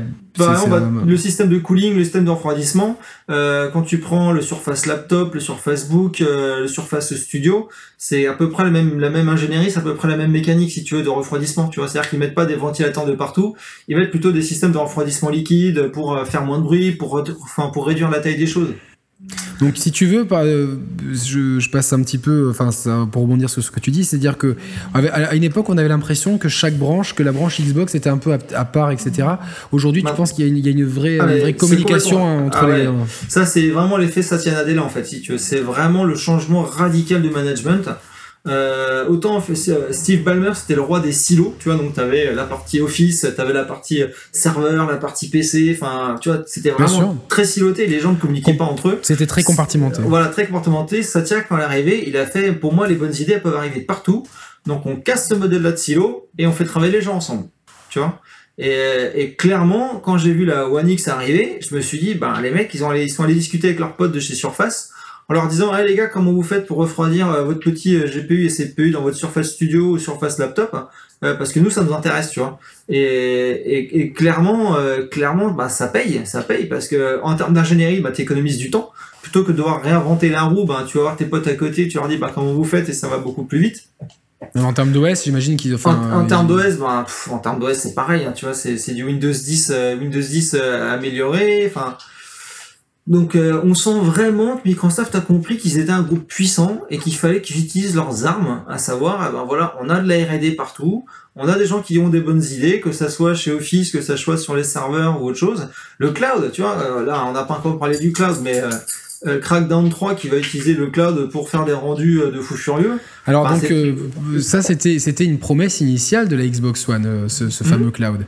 Moi je, je, suis je suis toujours très triste qu'il n'ait pas été tenu parce que je pense qu'on aurait eu une, un dessin complètement différent pour la Xbox One et donc il, va revenir avec Crackdown 3. Ouais, bah de toute façon Azure si tu veux donc le, service de cloud de, de Microsoft il est utilisé, il est utilisé dans pas mal de choses. Euh, par exemple, ben, euh, moi j'avais discuté euh, avec euh, Bonnie Ross, donc la, la, la, chef du studio de 343 lors du lancement d'Halo 5. Donc tu vois, ça remonte à, à quelques années maintenant. Et euh, on avait parlé d'Halo Wars 2. Et euh, je lui avais dit, mais du coup, euh, pour le crossplay, etc., vous avez utilisé Azure parce que ça me paraît tellement naturel. Et il m'avait dit, bah oui, on va utiliser Azure parce que on va pas réinventer la roue, on va pas s'amuser à inventer des serveurs, à inventer un, un, du réseau et un cloud, donc on va utiliser Azure. Et, euh, et Crackdown 3, si tu veux, quand ils ont annoncé qu'ils utiliseraient Azure pour, pour faire du, enfin, du cloud pour faire de la puissance de calcul supplémentaire, je me suis dit, bah, les mecs sont malins, ils ont, ils ont plein, ils ont des centaines de milliers de serveurs à travers le monde quoi de mieux qu'utiliser Azure, qui est une techno Microsoft, pour faire avancer tout ça. Et, là, point de vue, ça marche bien Azure euh, dans, dans, dans, ce qu'ils font, ils sont bons? Ah oui, oui, bah c'est parmi les leaders mondiaux avec, avec Amazon et Google, hein, si tu veux, tu vois, les, mecs... Euh, en fait, si tu veux, la puissance de Microsoft, euh, leur avantage pour eux, c'est qu'ils ont quoi? Ils ont le système d'exploitation, parce que c'est eux qui le font, d'accord? Ils ont les serveurs, parce que c'est eux qui le font, ils ont le cloud, parce que c'est eux qui le font, et ils ont DirectX 12, parce que c'est eux qui le font. Donc Et maintenant, donné- ils, maintenant, ils ont le hardware aussi qui font aussi. et maintenant ils ont le hardware. Donc quand tu fais, quand c'est toi qui fais l'OS, quand c'est toi qui fais le serveur, quand c'est toi qui fais euh, le cloud, quand c'est toi qui fais le truc de DirectX 12 euh, qui fait tourner les jeux, euh, et quand tu fais du hardware, à un moment donné, si tu arrives pas, c'est que t'es vraiment mauvais, tu vois. Ouais, ouais, Et, tu dis, euh, là, ils maîtrisent tout de bout en bout. Donc, ils, ont, Là, ils maîtrisent tout de bout en bout. Et en plus, ce que j'ai appris récemment, c'est que PUBG qui arrive euh, donc sur la Xbox, euh, les serveurs PUBG tournent sur Azure. D'accord. Tu vois C'est-à-dire qu'à un moment donné, Microsoft, quand ils sont venus voir Bluehole, euh, c'est les Coréens, c'est ça, hein, de, qui, qui développent le jeu, ils leur ont dit, les gars, euh, les serveurs euh, PUBG, bah, mettez-les sur Azure, hein, parce que pour le coup, euh, on maîtrise tout. Et, et, ce- et Bluehole, en fait, ce que j'ai appris aussi, c'est que c'était en fait dans le deal de partenariat technologique, euh, savoir que pour PUBG, il y a des mecs de chez The Coalition, donc on fait Gears of War, qui sont allés euh, aider les petits mecs de chez Bluehole pour adapter justement le gameplay euh, PC clavier souris à la manette. Mais il y a aussi des équipes techniques de chez Azure qui sont allées aider euh, Bluehole pour leur dire, bah les gars, si vous voulez faire une architecture réseau euh, robuste avec des serveurs qui tiennent la route, c'est comme ça que ça se passe. Et, euh, et c'est un deal très malin pour Microsoft parce que ça fait de la promotion d'Azure aussi, tu vois. Bien quand sûr. Tu, quand, quand, quand tu parles du jeu qui a la plus grosse hype du moment, avec des millions de joueurs en simultané dessus, ben, quand tu dis derrière, eh les gars, c'est sur Azure que ça tourne, un, ça profite au niveau de l'image de marque de Microsoft au niveau du gaming, parce que les serveurs, du coup, sont robustes, ça tourne, t'as pas des plantages tous les trois jours. Bluehole, ils sont contents parce que leurs serveurs tournent aussi, et eux, après, euh, en termes euh, B2B, business to business, c'est-à-dire que Microsoft, quand ils vont voir des gros clients pour vendre de la, pour vendre de l'Azure, pour vendre de cloud, ils disent, bah, regardez, notre infrastructure est tellement solide qu'on tient une charge de plusieurs millions de joueurs, euh, euh, tu vois, tous les soirs euh, pour un jeu. Et, c'est ça, pour moi, où la synergie de Microsoft est très maligne, c'est qu'à un moment donné, les mecs, ils vendent pas que de la console. Tu vois, ils vendent pas que du jeu, ils vendent du service derrière, ils vendent du serveur, ils vendent de l'OS et ils vendent du cloud. Et du coup, euh, bah, pour parler de euh, Player Unknown's Battleground, c'est une, c'est un jeu qu'on n'a pas non plus vu arriver de très loin. Il y a eu un peu une hype surprise. C'est pas un jeu qui a Mm. été euh, attendu, etc. Et aujourd'hui, on a quand même l'impression que c'est une énorme cartouche pour Microsoft. Ça arrive le 12 décembre. Ouais. Euh, tu, tu crois que ça va marcher pour le public console Qu'est-ce Ouais, que tu en va, penses? ça, ça va, ça va cartonner. Pourquoi? Euh, Parce qu'en fait, ils vont, ils vont te sortir un pack. Moi, je pense qu'ils vont te sortir un pack Xbox One S plus PUBG à 200 balles et euh, à 200 euros et que ça va partir comme des petits pains.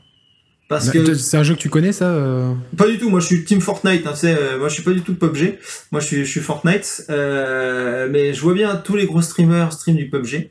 C'est-à-dire que tous les gamins qui ont entre, tu vois, les 12, 16 ans, 12, 18 ans, qui, tu vois, disent, ah bah tiens, je veux jouer au jeu que j'ai vu parce que mon streamer y joue et que ça m'intéresse et blabla, mais que les mecs ont pas forcément 500, 600, 700 euros à foutre dans un PC pour y jouer, et ben là, à Noël, qu'est-ce qu'ils vont voir? Ils vont voir que pour 200 euros, ils auront une console pour jouer à PUBG. Qui, voilà, et qu'est-ce qu'ils vont faire? Ben, Pour 200 euros, ils vont l'acheter. C'est-à-dire qu'au lieu de se dire, euh, je vais jouer sur PC pour 800 euros, ben là, pour 200 euros, je vais pouvoir jouer euh, à PUBG euh, tranquillou, et en plus, bah, ça me fera le Blu-ray, et puis je pourrai jouer à d'autres jeux dessus. Est-ce qu'il arrive pas un peu, un peu tard? Est-ce que 12 décembre, c'est pas un peu tard au point de vue intention d'achat ou c'est maintenant euh, putain, Non, non, bah non, c'est le plus gros des ventes, tu vois, c'est Noël. Donc là, là, les gamins, tu vois, ils savent que le 12, euh, c'est pour ça que la PGW était critique pour Microsoft, c'est parce que l'annonce de PUBG, tu vois, c'était, euh, enfin, ça arrivait avant les intentions d'achat. Et sûr. donc là, là, les gamins ils vont dire à leurs parents, bah voilà, euh, en gros, euh, moi, ce que je veux, euh, finalement, c'est une One S avec PUBG dessus pour 200 euros. Tu vois, et- on, risque d'avoir, on risque d'avoir des bonnes ventes de One S en fin d'année. euh, Ouais, de toute façon, de toute façon, le système seller, pour moi, PUBG, c'est fait pour vendre de la One S, hein. c'est pas fait pour vendre de la One X. De toute façon, le jeu est moche à la base, euh, il est optimisé euh, du tout. Enfin, tu vois, ce truc, c'est une putain de honte. Hein. Euh, Les Master. Raciens, tu sais, tous les, les PCistes là qui nous disent ouais, Master Race, c'est super beau, etc. Les mecs jouent à un jeu euh, digne des années 90, quoi, graphiquement. Enfin, tu vois, c'est. C'est ça, c'est pour tourner sur des PC en Biélorussie. euh, Même pas, parce qu'il est, il est même pas, parce qu'il est tellement mal optimisé qu'il te faut une config de ouf pour, pour y jouer Ah ouais, correctement ouais, si tu veux. Tu vois, donc c'est, donc c'est ça. Donc pour moi, PUBG c'est fait, s'il exclut PUBG d'importante pour Microsoft, c'est pour vendre de la One S. Voilà, c'est pas pour vendre de la One X, hein, c'est pour vendre de la One S. Et, euh, et on sait très bien que les Phil Spencer l'avait de toute façon l'avait expliqué que eux la- l'argent euh, l'argent qu'ils se font c'est pas sur les ventes de consoles hein, c'est sur les ventes de jeux sur les ventes de Xbox Live euh, sur sur les, ventes de OneDrive.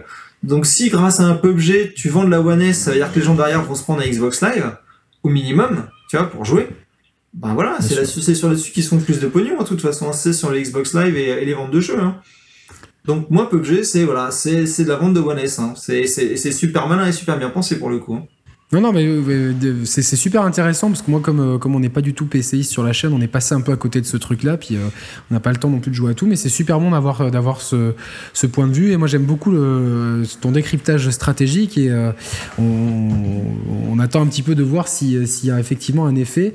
Je demanderai à mes neveux qui sont complètement dans le cœur de cible, hein, 14 et 12 ans, à regarder des streamers toute la journée, s'ils si, connaissent et si justement ça, ça les intéresse pour. Ah bah, demande pour le coup s'ils veulent jouer si euh, s'ils comptent plutôt euh, s'ils ont pas de PC à la maison, s'ils comptent acheter une console pour y jouer ou ou s'ils sont fait une raison et qu'ils y joueront pas du tout. Mais, moi je pense ça, que ça sort pas ça sort pas du tout sur PS4 ou c'est prévu pour plus tard. Bah en fait pour l'instant euh, pour l'instant ils ont il y a, y y a deux, deux éléments. Alors, ils ont pas donné de date sur la fin de l'exclu de la Xbox One. D'accord? Donc on ne sait pas pour combien de temps en fait ils ont l'exclu. Et ce que je sais, c'est qu'ils n'ont pas commencé le développement sur PS4 encore. D'accord. Bon, après, ça, ça prend pas énormément de temps de passer d'une architecture à l'autre, j'imagine. Euh, moi justement, j'y réfléchissais hier et je me dis, tu vois, si on a les gars de Coalition, euh, donc de Gears of War, qui sont les filles à coups de main de Blow, etc., etc., est-ce qu'ils ont pas des deals euh, en disant les gars, là le gameplay qu'on vous propose, euh, telle mécanique, euh, en gros si vous passez chez PS4, eh ben vous avez pas le droit d'utiliser, tu vois. Est-ce qu'il y a pas des deals en mode Ah, c'est possible. En mode, tu vois, des brevets, enfin pas des brevets, tu vois ce que je veux dire, mais est-ce qu'il y a pas des deals en disant les gars, on vous envoie nos gars de studio pour vous aider, mais d'un autre côté si vous faites un portage PS4, ça vous aurez pas le droit d'utiliser, tu vois. Ouais, ou même si enfin tu me disais que le jeu était mal optimisé, si les gars de Coalition les ont les ont aidés pour optimiser sur une architecture ou qui est pas non plus si différente de l'architecture PS4 dans, dans l'esprit. Mm. Dire attendez, par contre, nous on vous a filé un coup de main, après vous allez pas filer ça à Sony avec euh, tout le boulot que nous on a fait derrière, estampillé. Euh, tu vois, j'imagine. Après, peut-être que pas du tout et peut-être qu'ils s'en foutent, mais hmm, je me dis, euh, ou alors, ou alors à l'inverse, à l'inverse. Là, tu vois, je dis le tout et son contraire, hein, c'est fabuleux. ou alors à l'inverse, comme je t'expliquais avec Azure, ou alors peut-être que justement les mecs de Microsoft se disent. ok Bluehole, vous faites ce que vous voulez sur le portage PS4, s'il y en a un, parce qu'on ne sait toujours pas. Mais par contre, les serveurs, ça tournera sur Azure. Parce que c'est vachement rentable pour eux. Parce que c'est vachement rentable pour eux et pour le coup. Je ne sais pas comment vous aider avec ça. Ça c'est ça c'est mon Google Home tu vois qui a cru que je lui parlais c'est fabuleux c'est bien. et, auquel cas les mecs se disent bah voilà si vous faites tourner le jeu sur PS4 vous faites tourner sur Azure. Voilà. Non, et non, coup, ça fera du pognon pour Microsoft parce que bah, les serveurs Azure crois-moi c'est pas gratuit. D'accord, donc en tout cas, euh, cette fin d'année, il y a, ce gros jeu, mais euh, il y a, la fin d'année, donc elle a été marquée par la sortie de la One X, qui est, euh, qui est sortie il y a trois semaines, et avec, accompagné de, un petit peu avant par Forza Motorsport 7 mais c'est le, seul gros jeu estampillé Microsoft parce que comme tu l'as dit, Sea of Thieves, The Crackdown, State of Decay 2 ou si euh, voilà, c'est tout euh, arrive n'arriveront qu'en 2018. Euh, mm. Tu, l'as vécu comment ce lancement de One X Ça, les chiffres sont plutôt encourageants au point de vue des ventes. Là, il y a des bons signes de, de vente un peu partout. Ah, bah si tu veux, moi, comment est-ce que je l'ai vécu? C'était c'était assez simple. Hein. Avant avant que les ventes arrivent, on, moi je me faisais bâcher régulièrement sur Twitter et sur la JVTV en mode personne veut l'acheter ta console de merde, ça sert à rien, euh, c'est trop cher, et puis de toute façon ça fera, ça fera jamais tourner des en 4K, donc en gros tout le monde s'en fout. Ok? Euh, les préventes arrivent, euh, sold out instantanément. Donc là, je me dis, bah, je leur disais, moi, bah, pour les, enfin, apparemment, si j'étais le seul à vouloir en acheter une, apparemment, je suis pas le seul. T'as réussi à avoir une édition Scorpio, j'espère. Oui, oui, oui, oui, tu penses. Bah, de toute façon, dès la fin de la, dès la fin de la conférence, j'étais sur la JVTV en live et je l'ai préco en live sur mon smartphone. Euh, j'ai pas laissé une seule chance de ne pas l'avoir. Et en fait, c'est ma femme qui l'utilise, tu vois, parce qu'elle est Scorpion. Donc elle m'a dit, bah, tu vas pas laisser la Scorpio Edition à un mec qui est Sagittaire, tu vas la filer à une Scorpion. Euh, argument de con, mais c'est ta femme. Donc tu as dit, bah oui chérie, tiens, vas-y, prends la version Scorpio, moi je prends la version classique. Parce que du coup, j'ai deux One X à la maison. Euh, et ouais, de toute façon, bah t'as bien vu, hein, les ventes introuvables, introuvables nulle part. Ça s'est vendu comme j'ai pu assister à la, je suis allé à la soirée de lancement de la Xbox One X. Euh, et j'ai discuté un peu avec Hugues, donc qui, qui revenait des Champs-Élysées, etc. Et on sent qu'il y a un vrai engouement. Mais, mais encore une fois, la cible, il la connaissait dès le départ. De toute façon, la cible, il savait que c'était pour les mecs. Euh, les enthousiastes, comme tu dis. Schématiquement, si tu veux, c'était pour les 25-35 ans, tu vois, 25-40 ans, qui ont plutôt euh, un revenu, euh, un revenu confortable, qui ont, une, qui ont une belle télé chez eux et qui veulent se faire plaisir et pas se prendre le choix à jouer sur PC, tu vois. Exactement. Et, je pense que cette cible-là se retrouve complètement là-dedans et se dit que pour euh, que pour 500 euros, ben t'as un lecteur Blu-ray UHD que tu peux jouer euh, avec des graphismes qui ressemblent à ceux du PC euh, pour 500 balles dans ton salon sans te prendre le chou. Parce que et quand les gens me disent ouais mais t'as un super PC euh, Penta pourquoi est-ce que tu joues pas sur PC Mais parce, que, enfin, j'ai il pas faut envie de expliquer aux gens. j'ai pas envie de m'emmerder à avoir un PC dans le salon pour jouer Non, mais moi, ma femme, ma, euh, ma femme, elle dirait non déjà pour commencer quoi. Bah, ouais, enfin même, tu vois, je veux dire, quand, quand, tu, quand tu vois que graphiquement, euh, la différence maintenant, elle est vraiment, pour moi, il y a 10% de différence entre les graphismes de la One X et d'un PC euh, à 1500 balles, comme je le dis, même si ça fait hurler tout le monde quand je dis ça, mais je m'en fous.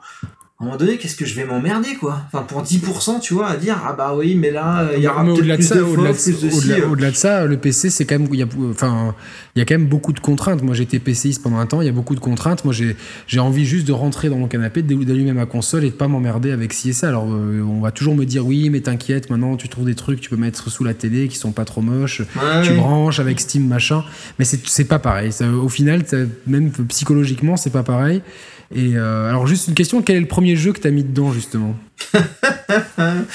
Euh, le premier jeu que j'ai lancé sur ma One X, euh, c'était Halo CE.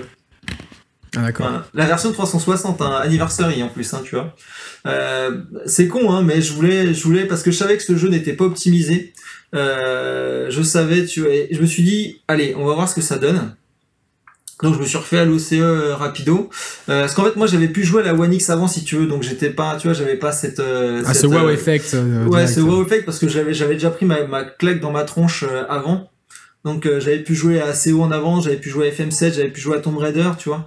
Donc euh, après j'ai fait quelques streams, donc j'ai streamé de- du Tomb Raider, j'ai streamé bah forcément du Star Wars Battlefront aussi, euh, j'ai streamé du, du Shadow euh, Shadow of War. Mais ouais, mais le premier jeu que je me suis fait entièrement c'est Halo CE, ouais. D'accord ouais, c'est un- Voilà. c'est un choix assez euh, assez original. Moi j'ai mis Ouais. mis Forza 7 Forcément, bah ouais, forcément. Alors j'étais avec un pote euh, Pascal que je salue euh, qui est un auditeur aussi. Et euh, lui elle s'est pris la version normale. Donc on en a fait un double unboxing pour la chaîne tout. On était moi j'ai l'édition Scorpio donc, Mm. et, et ma femme étant Scorpion aussi elle était elle est toute contente qu'on ait cette édition marquée Scorpio. Et, et, du coup on s'est dit bon on met quoi? On met, on met, on met Forza 7 et là là j'ai cru que j'allais tomber de ma chaise. Pourtant je, je c'est c'est que Forza le 5 et le 6 sont déjà vraiment des jeux euh, impressionnants. Mm. le, le 7, euh, j'avais, déjà un peu mis dans ma One S, euh, enfin j'avais testé en tout cas. Et là, j'ai dit, putain, mais c'est le même écran, c'est le même jeu, mais euh, j'a- j'avais l'impression de faire un bond géant. Et c'est, euh, enfin, la claque que tu prends avec le, la 4K, parce que beaucoup de gens euh, disaient, euh, oui, le HDR c'est mieux que la 4K et tout, mais je pense que quand tu as vraiment un bel écran et euh, des jeux qui font tourner, le, le surplus de résolution, quand même, il apporte un confort visuel euh, qui est indéniable. Ça, c'est quelque chose. Euh, euh, qui, qui, qu'il faut vraiment tester dans des bonnes conditions pour se rendre compte que d'avoir une résolution 4K par rapport à une résolution 1080p upscalée, même si les, le- les upscales sont très propres, euh, bah, c'est- il y a quand même une différence qui est substantielle et qui te fait que tu as d'autant plus envie de, de- de jouer à tes trucs et de- d'avoir du contenu en 4K, ça c'est clair et net. Ouais, bah ouais, la netteté que t'as, là, enfin les couleurs, enfin, c'est c'est c'est assez Ah ouais, sur Assassin's Creed Origins, euh, c'est une Mm. tuerie. Et Battlefront 2, euh, c'est c'est euh, bon, c'est déjà un jeu qui est magnifique, mais euh, c'est une tuerie. Euh, vraiment, on a on a on Bah, a, Ghost euh, Recon Wildlands aussi. hein. Moi, j'ai joué à Wildlands qui est optimisé, pareil. euh, tu, en fait, c'est ça qui s'est passé. Moi, si tu veux, c'est que j'ai arrêté de jouer à tous les jeux que je savais qu'elle allait être patchés sur la One X. Tu vois, pour y T'as jouer pas, t'as pas beaucoup joué alors du coup euh, cette année t'as pas beaucoup joué. Ah bah si, si parce que malgré tout, si tu veux, malheureusement tous les jeux sont pas optimisés One X. Euh, mais mais celui-là c'est quoi? Et tous les gros triple A que je savais qu'elle était optimisée, j'ai fait hop hop hop, j'arrête tout de suite d'y jouer et je vais me le faire, je vais me le faire sur One Là X. on, on a presque de, plus de 200 jeux optimisés non? Ou, euh, Ouais, qui, c'est ça, qui sont ouais, sortis et vont venir. C'est c'est Mm. énorme hein, franchement c'est c'est énorme. Euh, Il y, a, il y a quand même euh, et puis il y a, il y a les jeux Microsoft évidemment. Y a alors j'ai pas testé Quantum Break encore mais euh, on m'a dit que ça que Ouais, ça. Ça rendait pas mal. Mais Gears of War 4, mais pareil, là, là, alors c'est un jeu que j'ai fait l'an dernier, c'est un quatrième Gears. Au bout d'un moment, c'est vrai que bon, euh, c'est euh, bien qu'on espace un petit peu, mais presque là, j'avais envie de me le refaire. Et je me dis bon, ça sert à rien parce qu'au final, je l'ai fait l'an dernier. euh, Enfin, je vais pas. Il faut, faut que j'optimise mon temps de jeu pour pour les nouveautés. Mais putain, j'étais scotché devant l'écran. C'était juste. euh, Il y, a, il y a un gain qui est, Non, qui est dingue. bluffant, qui est hein. dingue. C'est vraiment bluffant. Et on alors avec un, avec euh, mon binôme, on a on avait fait une, euh, une émission Xbox est mort il y a quelques mois pour euh, où on, s'était déguisé comme si on était dans le futur, etc. Et euh, où on se moquait un petit peu de ces consoles euh, mid generation ou quoi. Mais c'était vraiment le, le ton de l'ironie. Et l'autre jour, je me suis, j'ai dit à mon pote, j'ai dit putain, mais je sais pas que je regrette cette émission parce qu'on s'était bien marré, mais je dis si j'avais su à quel point ça allait me mettre une baffe d'avoir euh, euh, la baffe que je me suis pas prise avec la, la, la Pro, je me la prends avec la, la One X. C'est, euh, je, je redécouvre les jeux. J'ai presque envie de vendre certains jeux que j'ai en, en PS4 Pro pour les reprendre en, en One X, tu vois, tellement que, tellement que je, je, suis, je réclame de me manger des baffes comme ça euh, régulières. Là, j'ai vu que NBA 2K était en, à 35 euros en promo. Je pense que je vais me le faire péter aussi parce que voilà, 4K 60 FPS, c'est pas négligeable. C'est clair. euh, Il y a beaucoup, il y a beaucoup de. Alors, je vais te poser une question. Est-ce qu'il y a, c'est une crainte que Julien euh, Chiez a soulevée et qu'on a soulevé nous aussi euh, plusieurs fois dans des débats avec lui ou euh, de notre côté.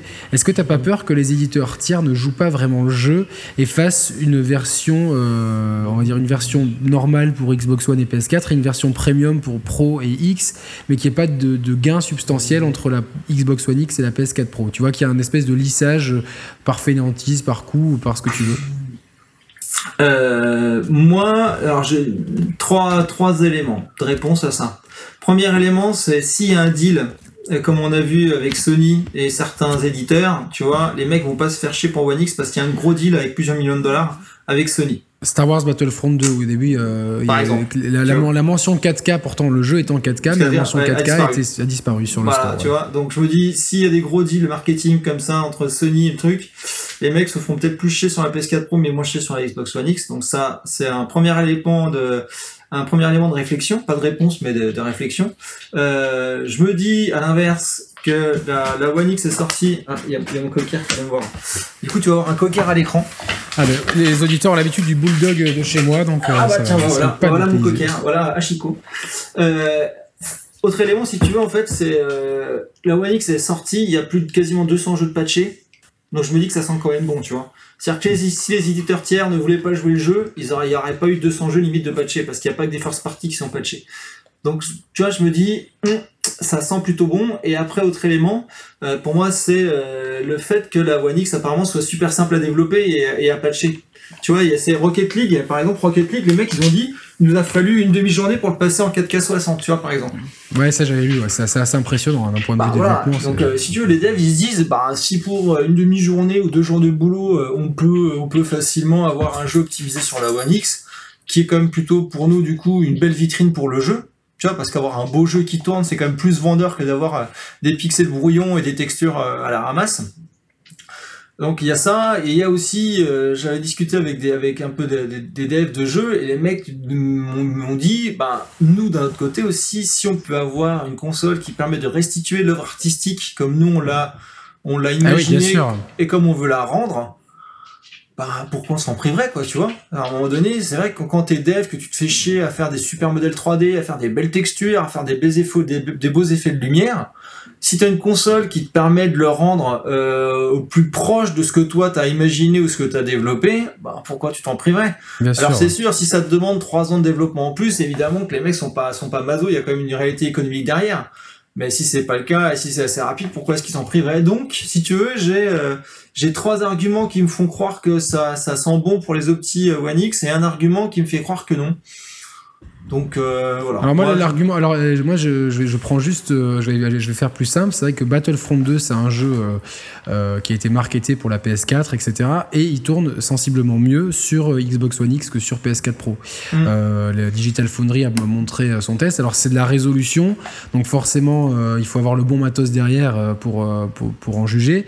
Mais voilà, ça c'est l'argument pour. L'argument contre, c'est Assassin's Creed Origins qui lui a été vendu pour la pour la Xbox One X et euh, de, de ce, de ce que j'ai vu, il tournerait de façon absolument similaire sur les deux plateformes. Tu vois, c'est un peu le, le- l'argument, le contre-argument. Donc c'est. Ouais, alors après sur le contre-argument, moi j'ai deux arguments. Hein. C'est que déjà, euh, je sais que Ubi a reçu très, tardi- très tardivement leur dev kit.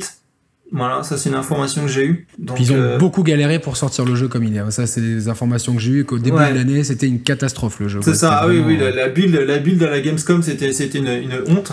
Donc, euh, ce qu'ils ont reçu le dev kit très tard, trop, euh, enfin, très très tard. Et après, de toute façon, en dehors d'une considération One X, euh, Ubisoft et, et l'optimisation, hein, ça a jamais été leur marque de c'est- fabrique non plus. hein. c'est- c'est c'est clair. Donc, euh, Donc si tu veux, là je vois ma femme jouer sur un CO euh, sur la One X, euh, il y a des fois des textures d'herbe qui sont pixelisées quoi. Et là je Non, me bien dis sûr. mais les mecs, comment vous avez pu laisser passer ça, tu vois? Il y a plein de passages où tu sais, tu, tu dois te- t'accroupir et, euh, dans les pyramides ou quoi, et là, donc du coup, forcément, l'image fait un gros zoom. Alors, Mm. autant sur le, sur le modèle du perso, il n'y a pas de souci parce qu'il est super propre, autant sur les textures du couloir à côté, c'est que de la pierre, quoi. C'est pas non plus. euh, Mais j'ai dit, mais oh, ça bave et tout. Ah ouais, non, mais, ça, ouais, c'est- mais ça c'est Ubi, hein, de toute façon, tu vois, c'est, voilà, ils sont connus pour pas être les rois de l'optimisation, donc bah voilà, on fait avec. Hein. Donc c'est pour ça que le, le cas assez haut, je suis pas forcément trop, euh, trop euh, affolé là-dessus, tu vois. Ouais, parce que bon, je me dis que, et puis tu vois, une fois que les gros studios vont sortir des, des, des bons, des bons, des bonnes versions bonnes optimisées One X, bah les autres studios aussi vont être intéressés pour le faire, tu vois, parce qu'il y a aussi la réputation du studio, il y a aussi une démonstration de savoir-faire. Euh, tu Bien vois, sûr. le le, Frostbite sur One X, quand tu vois Star Wars Battlefront 2 sur la One X, même s'il n'est pas optimisé à fond dessus, il est juste magnifique. Ah, c'est, c'est Enfin, Star Wars vois, Battlefront 2, c'est, c'est, dingue. Alors, entre, je, je vais te poser la question, la plus grosse claque, moi je vais juste y répondre avant. Euh, entre euh, Star Wars Battlefront 2 et Forza Motorsport 7, c'est, c'est dur à dire. Les deux sont deux baffes euh, euh, énormes, quoi. Point de vue de, juste, c'est, vrai que la, la, la, la 4K, elle mène dans, dans, quand tu as des jeux avec des belles textures, bah, elles sont magnifiées. Tu peux les voir vraiment en, super bonne résolution. Et allez, je dirais quand même Forza 7 parce que la claque que ça m'a mis euh, de voir ça en 60 FPS et tout, c'était juste. euh. Et toi, c'est la plus grosse claque, la, plus grosse claque sur One X. Tu euh, Euh, les, bah justement, mes deux plus grosses claques, ça serait, ça serait la, la même chose pour toi. Alors, Forza Motorsport 7, juste parce que ça me permet de montrer au Master Racing qu'elle peut faire du 4K 60, tu vois. Et pas, et pas sur du pixel art, quoi. Enfin, voilà. Donc ça, je suis content. FM7 me, voilà, pour moi, c'est l'argument que je donne au Master Racing, donc je suis très content de FM7. Mais la claque visuelle, ouais, c'est, c'est Star Wars Battlefront 2 et, et Titanfall 2. J'avais pas trop joué à ah, je l'ai, Titanfall je l'ai 2 pas relancé celui-là. j'ai pas j'avais pas trop joué avec Titanfall 2 j'ai appris qu'il était patché je l'ai lancé et c'est une putain de claque. Bah de toute façon c'est la version PC quoi. Enfin D'accord. pour avoir fait un peu la, version PC quand j'y joue sur One X c'est la même chose. Et là je me dis euh, waouh quoi. Et, et pourtant c'est un vieux jeu enfin tu vois euh, donc je me dis que si les mecs ont, ont, ont patché comme ça Titanfall 2 euh, et vu ce que ça donne sur la One X ça donne vraiment de l'espoir pour la suite hein. Ah bah, la suite, justement, on va en parler des perspectives un petit peu pour, euh, pour la suite, pour, euh, pour Xbox. On a une, une année, on a une, année 2018 qui va être marquée par euh, bah, les sorties de Crackdown 3, State of Decay 2 et euh, Sea Sea of Thieves. Mhm. Euh, donc bon, ça c'est par contre c'est un jeu auquel, duquel je me moque souvent parce que j'ai toujours pas compris le, le concept. Après ça devient un peu. ça, ça, Sea of Thieves, moi je kiffe mais il faut jouer à 4 D'accord. C'est euh, un- c'est un, party games en fait. C'est si t'es avec quatre potes, tu c'est c'est énorme. C'est énorme. Parce qu'en fait, il, le- il le, mon- il le montre beaucoup et à, ch- à chaque fois, nous on le voit en live quand on fait nos, nos lives pendant le 3 ou, ou toutes les confs ou quoi. Mm. C'est que les gens, les gens, enfin, et c'est vrai, objectivement, de regarder, peut-être qu'à jouer, à- à- à- ça doit être marrant, mais à regarder, Ouais. t'es là, tu te dis, mais euh, à chaque fois, ça fait un peu un, un- temps mort c'est, dans, euh, dans leur conférence. Alors nous, moi je suis dans l'alpha depuis des mois de, de Sea of Thieves, donc si j'y ai joué pas mal de fois avec des potes. Pour moi, c'est un jeu donc qui joue entre potes, mais ça va être un jeu qui va être énorme pour streamer. Oui, ça, on a- Ça, ça pour streamer à 4 les mecs qui vont raconter des histoires pendant qu'ils jouent, les, les streamers talentueux, vont se- tu, sais, tu peux tu peux faire du co-stream avec Mixer, donc tu peux avoir tes quatre écrans en même temps. D'accord. Euh, et comme par hasard, euh, ça se joue à 4. Donc euh, tu te dis que tu vois ils ont ça va être ça va être vraiment vraiment énorme parce qu'en plus tu peux déconner, tu peux gerber sur tes potes, tu peux tu peux faire un max de trucs. Donc pour moi ça va être le jeu de stream euh, absolu euh, vraiment le truc c'est feels good quoi. C'est-à-dire que tu, tu prends pas le chou, tu as trois autres potes, euh, tu fais ça, tu stream et, et c'est cool. Et on ouais on- on- ça sort quand ça euh, Printemps non? Ouais, ouais, je sais pas, il y a pas trop trop de dates encore, hein, je crois, sur Sea of Thieves, mais euh, ouais, ça doit être printemps, je pense. D'accord, donc c'est possiblement un carton euh, parce qu'il y a le calibrage stream que, que toi tu vois, euh, Ouais. tu vois tout le potentiel là-dessus. Ouais. C'est vrai que aujourd'hui ça devient quelque chose de Ah bah c'est une vraie composante hein, de succès ouais. d'un jeu, hein, tu vois bien avec Bien PUBG, hein, de toute façon. hein, euh. bien sûr et qu'on n'a pas vu venir. Hein, ça, enfin, les, Mm. euh, les gens, les gens comme moi qui sont pas trop PICistes, ont, enfin, ont, appris ça un peu sur le tard. On avait d'un coup, c'est ça a apparu de nulle part. Mais au moins celui-là, on le voit venir. Il y a Crackdown 3 et State of Decay 2. Le- tu attends ces deux jeux aussi? Bah Crackdown 3, en fait, je, je l'attends pas pour y jouer, mais moi je l'attends surtout pour la partie technique, tu vois, dont je parlais. En fait, c'est Ouais, euh, les, les clouds et tout. ouais, j'attends vraiment ce jeu pour voir euh, techniquement comment ça se passe, ce qu'ils ont fait, est-ce que ça rend, comment, enfin, c'est vraiment ça. Je suis curieux de ce jeu. Set of Decay 2, moi je, je connaissais pas la licence, donc si tu veux, je vais le découvrir avec avec impatience. Euh, mais en fait, moi, j'attends surtout les Monster Hunter euh, World. J'ai jamais fait de Monster Hunter. Il va sortir là prochainement sur la One X, donc je suis curieux de voir comment est-ce que la One X va se débrouiller avec un, un MMO open world, tout ça. Ça va être un, un vrai bench pour moi. Je vais voir ce que ça, ce que ça va rendre. Faudra voir aussi Red Dead Redemption 2 qui est peut-être le, le, gros Ouais, blockbuster de 2018. ça, et c'est le comment- jeu que ça, à mon avis, tu vois, s'il y a un jeu qui va être system seller pour Xbox One X, ça va être Red Dead 2, à mon avis. Hein. Faut Red voir Dead les deals qui Redemption seront- 2, qui seront si- si vraiment il est optimisé et qui tombe vraiment très très bien sur One X, à mon avis, ça peut être le jeu vitrine pour vendre de la One X. hein. Plus que, plus que le FM7 ou tout. Des gens autour de moi qui me disent, euh, ben, si Red Dead 2, en fait, tourne, euh, enfin, est optimisé One X et qu'en gros, il tourne aussi bien quasiment que sur PC, sachant que les sorties PC, c'est toujours euh, des années plus tard avec Rockstar. Donc, je pense on, que ça, on se ça va souvient être- que le, le premier Red Dead Redemption, enfin euh, Red Dead Redemption de- tout court, euh, tournait beaucoup mieux sur 360 que sur PS3. Alors, à la sortie, c'était euh, c'était flagrant. D'ailleurs, je l'avais pris euh, sur 360 pour ça aussi, parce que c'est j'avais vu les deux versions tourner. et J'ai dit non, euh, enfin euh, une une tournait mieux quoi. Donc euh, euh, c'est possible, parce que des gens nous, dit, nous ont déjà dit ouais mais Rockstar, euh, parce qu'on a déjà évoqué cette idée, jamais ils feront de différenciation. Et, euh, Bah. leur- le gros de leur marché, il est sur chez Sony, etc. Je pense que si les mecs, euh, ils ont envie d'avoir un jeu vitrine, comme en plus il n'y a pas le PC, ils n'ont pas la vitrine sous la main. Ça. prendre la, la meilleure vitrine qu'ils auront, c'est la Xbox One X. Et, euh, Ah bah, à- mon avis, ça va être le, le- vraiment le, le révélateur de, de, de, de, de- de ce qu'on disait tout à l'heure. Est-ce que les gens vont jouer le jeu ou pas? Et si Rockstar commence à jouer le jeu, ça, va. Tous les- tous les tout autres vont le faire, en fait. Ah, ça c'est clair et net. Et du côté Microsoft, qu'est-ce qu'on peut attendre comme jeu euh, en- en- en- de, de first party euh, pour, pour 2010 On n'a on pas d'annonce, mais est-ce que tu as des, des, des vœux, des, des, des, euh, en prévision, si tu veux, euh, moi j'ai un vœu, euh, c'est Halo 6. Bien évidemment. Halo 6, euh, Halo 6 euh, je l'attends, mais je l'attends sans l'attendre. À savoir que je préfère qu'ils prennent leur temps, tu vois, et, qu'ils me fassent un jeu exceptionnel, plutôt qu'ils se forcent à le sortir ou à en parler et de sortir un truc en, en demi-teinte. Donc moi j'attends Halo 6 bien évidemment. Après, c'est, je suis, moi, je suis très jeu indé aussi, donc tu vois, la One X pour le coup, euh, la puissance, on s'en fout. Euh, non, il y a, non, ah, il y a le nouveau Ori qui va arriver aussi. ouais, euh, bah oui, euh, le Ori 2, ouais, bien sûr, celui aussi, je l'attends. Mais non, en fait, je suis, je suis assez, euh, je suis assez bon client dans le sens où moi, tu vois, je me pose pas trop de questions et, et j'attends, j'attends la surprise. J'aime jamais être surpris en fait aux conférences, tu vois. Donc euh, moi, j'attends ça. J'attends d'être surpris en fait à la conf, à la conf euh, 2018 qui nous annonce des trucs qu'on n'a pas vu venir.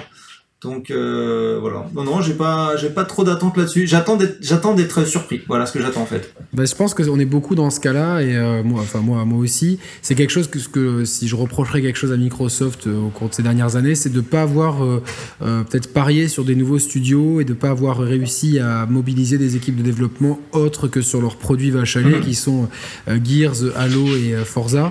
Donc du coup, on se retrouve avec, euh, oui, a- évidemment, il y a des exclus. Il y a Sunset Overdrive qui est une bonne exclue, moi que j'ai beaucoup aimé. Mhm. Euh, Il y a euh, Rise, il y a Quantum Break, il y a après dans les, il y a Ori, il y a Cuphead, etc.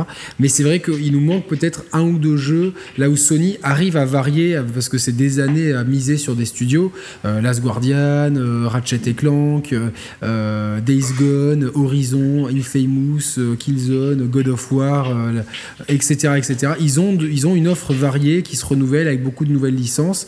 Et c'est peut-être là où Microsoft pêche et devra. Alors, euh, ce qu'a dit Phil, Spencer est rassurant, qu'ils allaient euh, commencer à acquérir des studios, Mm. mais euh, le temps que se fassent les acquisitions, que les projets se mettent en route, euh, ou Bah, c'est un un pari long terme hein, c'est un pari à long terme, donc c'est vrai qu'il faudra peut-être pas attendre pour 2018-2019 énormément de nouveautés, mais j'aimerais bien être surpris par un ou deux jeux et me dire tiens, il y, a- il y a ça, je l'ai pas vu venir. C'est un peu parce que beaucoup, beaucoup de gens nous demandent on a une PS4 et ou une Switch, est-ce, qu'il faut acheter une Xbox One? Et c'est délicat à répondre parce que si vous n'avez pas de PS4, objectivement, hein, si on en met de, de côté l'affect, euh, il y a quand même une somme d'exclus PS4 qui est pas négligeable et pour, pour ceux qui aimeraient découvrir des jeux un peu variés, c'est quand même sympa, sachant que tous les jeux tiers sont dispo sur les deux consoles. C'est pas, c'est pas la même philosophie pour, pour moi. Pour, ça. pour résumer, si tu veux, je dirais que l'expérience solo, de jeu solo, euh, t'as plus de contenu en- de jeu solo sur PS4. Par contre, si tu fais du multi, c'est plus sur la Xbox en fait. C'est-à-dire que si tu prends justement The Last Guardian, The Last of Us, euh, God of War, euh, Horizon, c'est pas des jeux multi. C'est-à-dire qu'en fait, c'est des aventures solo que tu fais. Tu vois, Uncharted, pareil, tu vois, c'est des jeux qui sont magnifiques que tu fais en solo. Euh, là où Microsoft, la Xbox est plus portée sur le multi. C'est-à-dire que si tu prends Forza Motorsport, si tu prends euh, Halo, si tu prends Gears, c'est des jeux multi. Tu vois, c'est-à-dire que c'est des jeux que tu peux faire en multi dès le départ. Euh, Sea of Thieves, euh, jeu multi. Enfin, donc c'est, tu vois, là aussi c'est pas la même philosophie. En fait, c'est d'un côté, d'un côté, on propose des aventures assez épiques en solo, d'autre côté, c'est plus, euh, c'est plus des expériences en fait euh, multijoueurs. Non, non, c'est- bah, après nous on, est- on essaie de répondre aux gens que c'est un petit peu au cas par cas que Mm. effectivement c'est euh, il y, a- il y a une offre qui est qui est qui est, dit- qui est, qui est- qui est variée mais qui à notre sens aujourd'hui elle est bien elle est bien compartimentée. Je pense que la Switch a une philosophie complètement unique et différente des autres. Oui, la de toute façon, PS4 a sa philosophie et maintenant la Xbox One X avec ce positionnement haut de gamme a la philosophie comme tu dis pour séduire les, euh, les gens euh, un peu euh, t'as employé un mot tout à l'heure que que- qui, que- qui était intéressant mais un peu novateur enfin les gens qui ont envie d'avoir un peu ce qu'il y a de mieux. Et donc une philosophie de console haut de gamme c'est l'avantage du PC sans l'inconvénient si on schématise avec les versions qui seront euh, quasiment toutes pour les éditeurs tiers au moins égales à la PS4 Pro mais on espère supérieures pour euh, utiliser le gain de puissance. Et euh, les licences Microsoft qui sont ce qu'elles sont mais qui, qui ont leur qualité et qui ont leurs défauts bah, co- comme, comme, comme ceux de chez comme celles de chez Sony. En tout cas je pense que c'est une bonne chose de voir Microsoft qui revient comme s'ils avaient tangué pendant quelques années, que là ils se sont bien stabilisés, qu'ils ils sont en train de prendre leur vitesse de croisière. Et euh, ça permet d'avoir, je pense, un, un marché qui est un peu plus euh, équilibré euh, qu'avant. Tout façon, cas, la, les- la- concurrence est bénéfique à tous. hein. Donc, Bien, bien sûr, et en, en priorité aux joueurs, ça c'est clair et net. Aujourd'hui, la Xbox One X a fait un carton en Angleterre. Je pense qu'elle est sold out en Angleterre, si j'ai bien suivi. Ouais. On n'a pas trop les chiffres pour la France. Bon, on n'est pas trop un marché Xbox, mais De toute façon, de tout toute on n'aura pas les chiffres. Hein. Ils communiquent plus sur les ventes de, de Xbox depuis des années. Sauf s'ils en vendent 60 millions et qu'ils dépassent la PS4, tu vois, sinon je pense pas qu'ils communiquent euh, dessus. Donc, euh, non, mais la, la communication de Microsoft, elle, est, euh, elle est bonne. En France, on a, bah, tu dis parler de Hugues, Hugues Ouvrard, qui est le, c'est le patron de, Xbox. Xbox France, ouais, c'est ça. Il est super accessible sur Twitter, il répond, Ouais. euh, il, il a pas la langue dans sa poche, c'est ça qui est, c'est quelque chose qui est assez marrant. On se rappelle des échanges avec un, un jeune fan de un peu un peu un peu un peu borné de chez Sony, donc on, dont, dont on citera Ah, pas le nom. Pour pas l'invoquer, mais euh, voilà, c'est euh, c'était assez voilà, c'est assez bien d'avoir quelqu'un qui est droit dans ses bottes et qui euh, qui a pas la sa langue dans sa poche, mais qui reste accessible. Justement, ça, ça donne cette image assez cool de Microsoft, euh, voilà, qui a, qui a Bah, vraiment re- redoré ouais. son blason. Pour dire deux, deux choses si tu veux, sur Hugues, que du coup je, je, je côtoie, je côtoie assez régulièrement. On aimerait beaucoup l'avoir dans l'émission à l'occasion. Donc si Ah bah écoute, invite-le sur Twitter, hein, peut-être qu'il acceptera. hein. Ouais, pourquoi si tu veux, il, il est un, c'est un joueur, un vrai joueur. C'est-à-dire que si tu veux, pour parler avec lui, c'est un joueur depuis des années. Il collectionne les consoles, il achète, enfin, il, voilà, il passe des centaines d'heures. C'est un fou furieux de Titanfall, par exemple, tu vois. Donc c'est un vrai joueur. Et, euh, c'est pas un businessman qu'on a foutu là qui pourrait vendre le lendemain des yaourts ou du coca, tu vois. C'est un vrai joueur. Euh, et, euh, et autre chose aussi, c'est un ancien punk. Et, marrant, si tu veux, je retrouve ce côté punk des fois dans des, dans des, dans des réponses qu'il fait sur Twitter. Enfin, des fois, il, il balance des scuds à des gens, tu vois, et tu te dis la vache, quoi, c'est le patron d'Xbox 3, s'il t'envoie des trucs pareils. Ah mais c'est c'est génial, on se régale et à c'est- suivre un voilà, truc comme ça, ça. et c'est ça que je vois que tu vois que c'est un ancien punk, c'est que le moment, à un moment, le mec il se dit ben yolo quoi. Et, et un jour il m'a dit un truc très intéressant. Il m'a dit je suis je suis sur Twitter parce que je prends le risque de perdre mon job à cause d'un tweet. Non mais c'est génial, ça c'est. euh, Et tu vois, et un mec comme ça qui te dit, ben voilà, moi je préfère être sur Twitter et répondre aux gens, quitte à perdre mon job, parce qu'un jour ça se trouve, ça va déraper et je vais faire une réponse et les mecs de corps vont me virer. Mais au moins je prends ce risque-là, quoi. C'est un peu comme Donald Trump quoi. Exact. Ouais, enfin je vais pas comparer Hugues Non non évidemment évidemment évidemment. Euh, C'est la même, même même le même fond quoi. On y va on y va franco. euh, Euh, et, et si tu veux comparer, tu vois, à, à des mecs comme PlayStation ou Nintendo, tu vois, qui sont dans leur tour d'ivoire, mais jamais, jamais je vois les, les mecs de PlayStation Ah bah interagir tu sais comme souvent ça, quoi. souvent les sites en pendant le 3 ou en fin d'année ils interviewent les les trois boss donc il y a celui de Sony qui a un peu les cheveux un peu plus longs là et puis celui de Nintendo mais c'est toujours l'interview de Hugues qui est la plus intéressante parce que voilà il a pas sa langue dans sa poche en même temps il a un respect pour la concurrence donc c'est à dire que il, euh, moi j'apprécie ce côté fair play c'est à dire que il a toujours salué euh, ben, l'arrivée de la Switch euh, le succès de la PS4 et tout tu vois c'était Mm. vraiment quelqu'un qui est, qui, est, qui est dans son marché on se dit voilà comme tu dis il est pas dans sa tour d'ivoire il est voilà, c'est un gamer. C'est en plus, ouais, je, je- je comprends mieux son attitude si c'est un ancien punk. Et voilà, il, est- il est droit dans ses bottes et il a pas sa langue dans sa poche.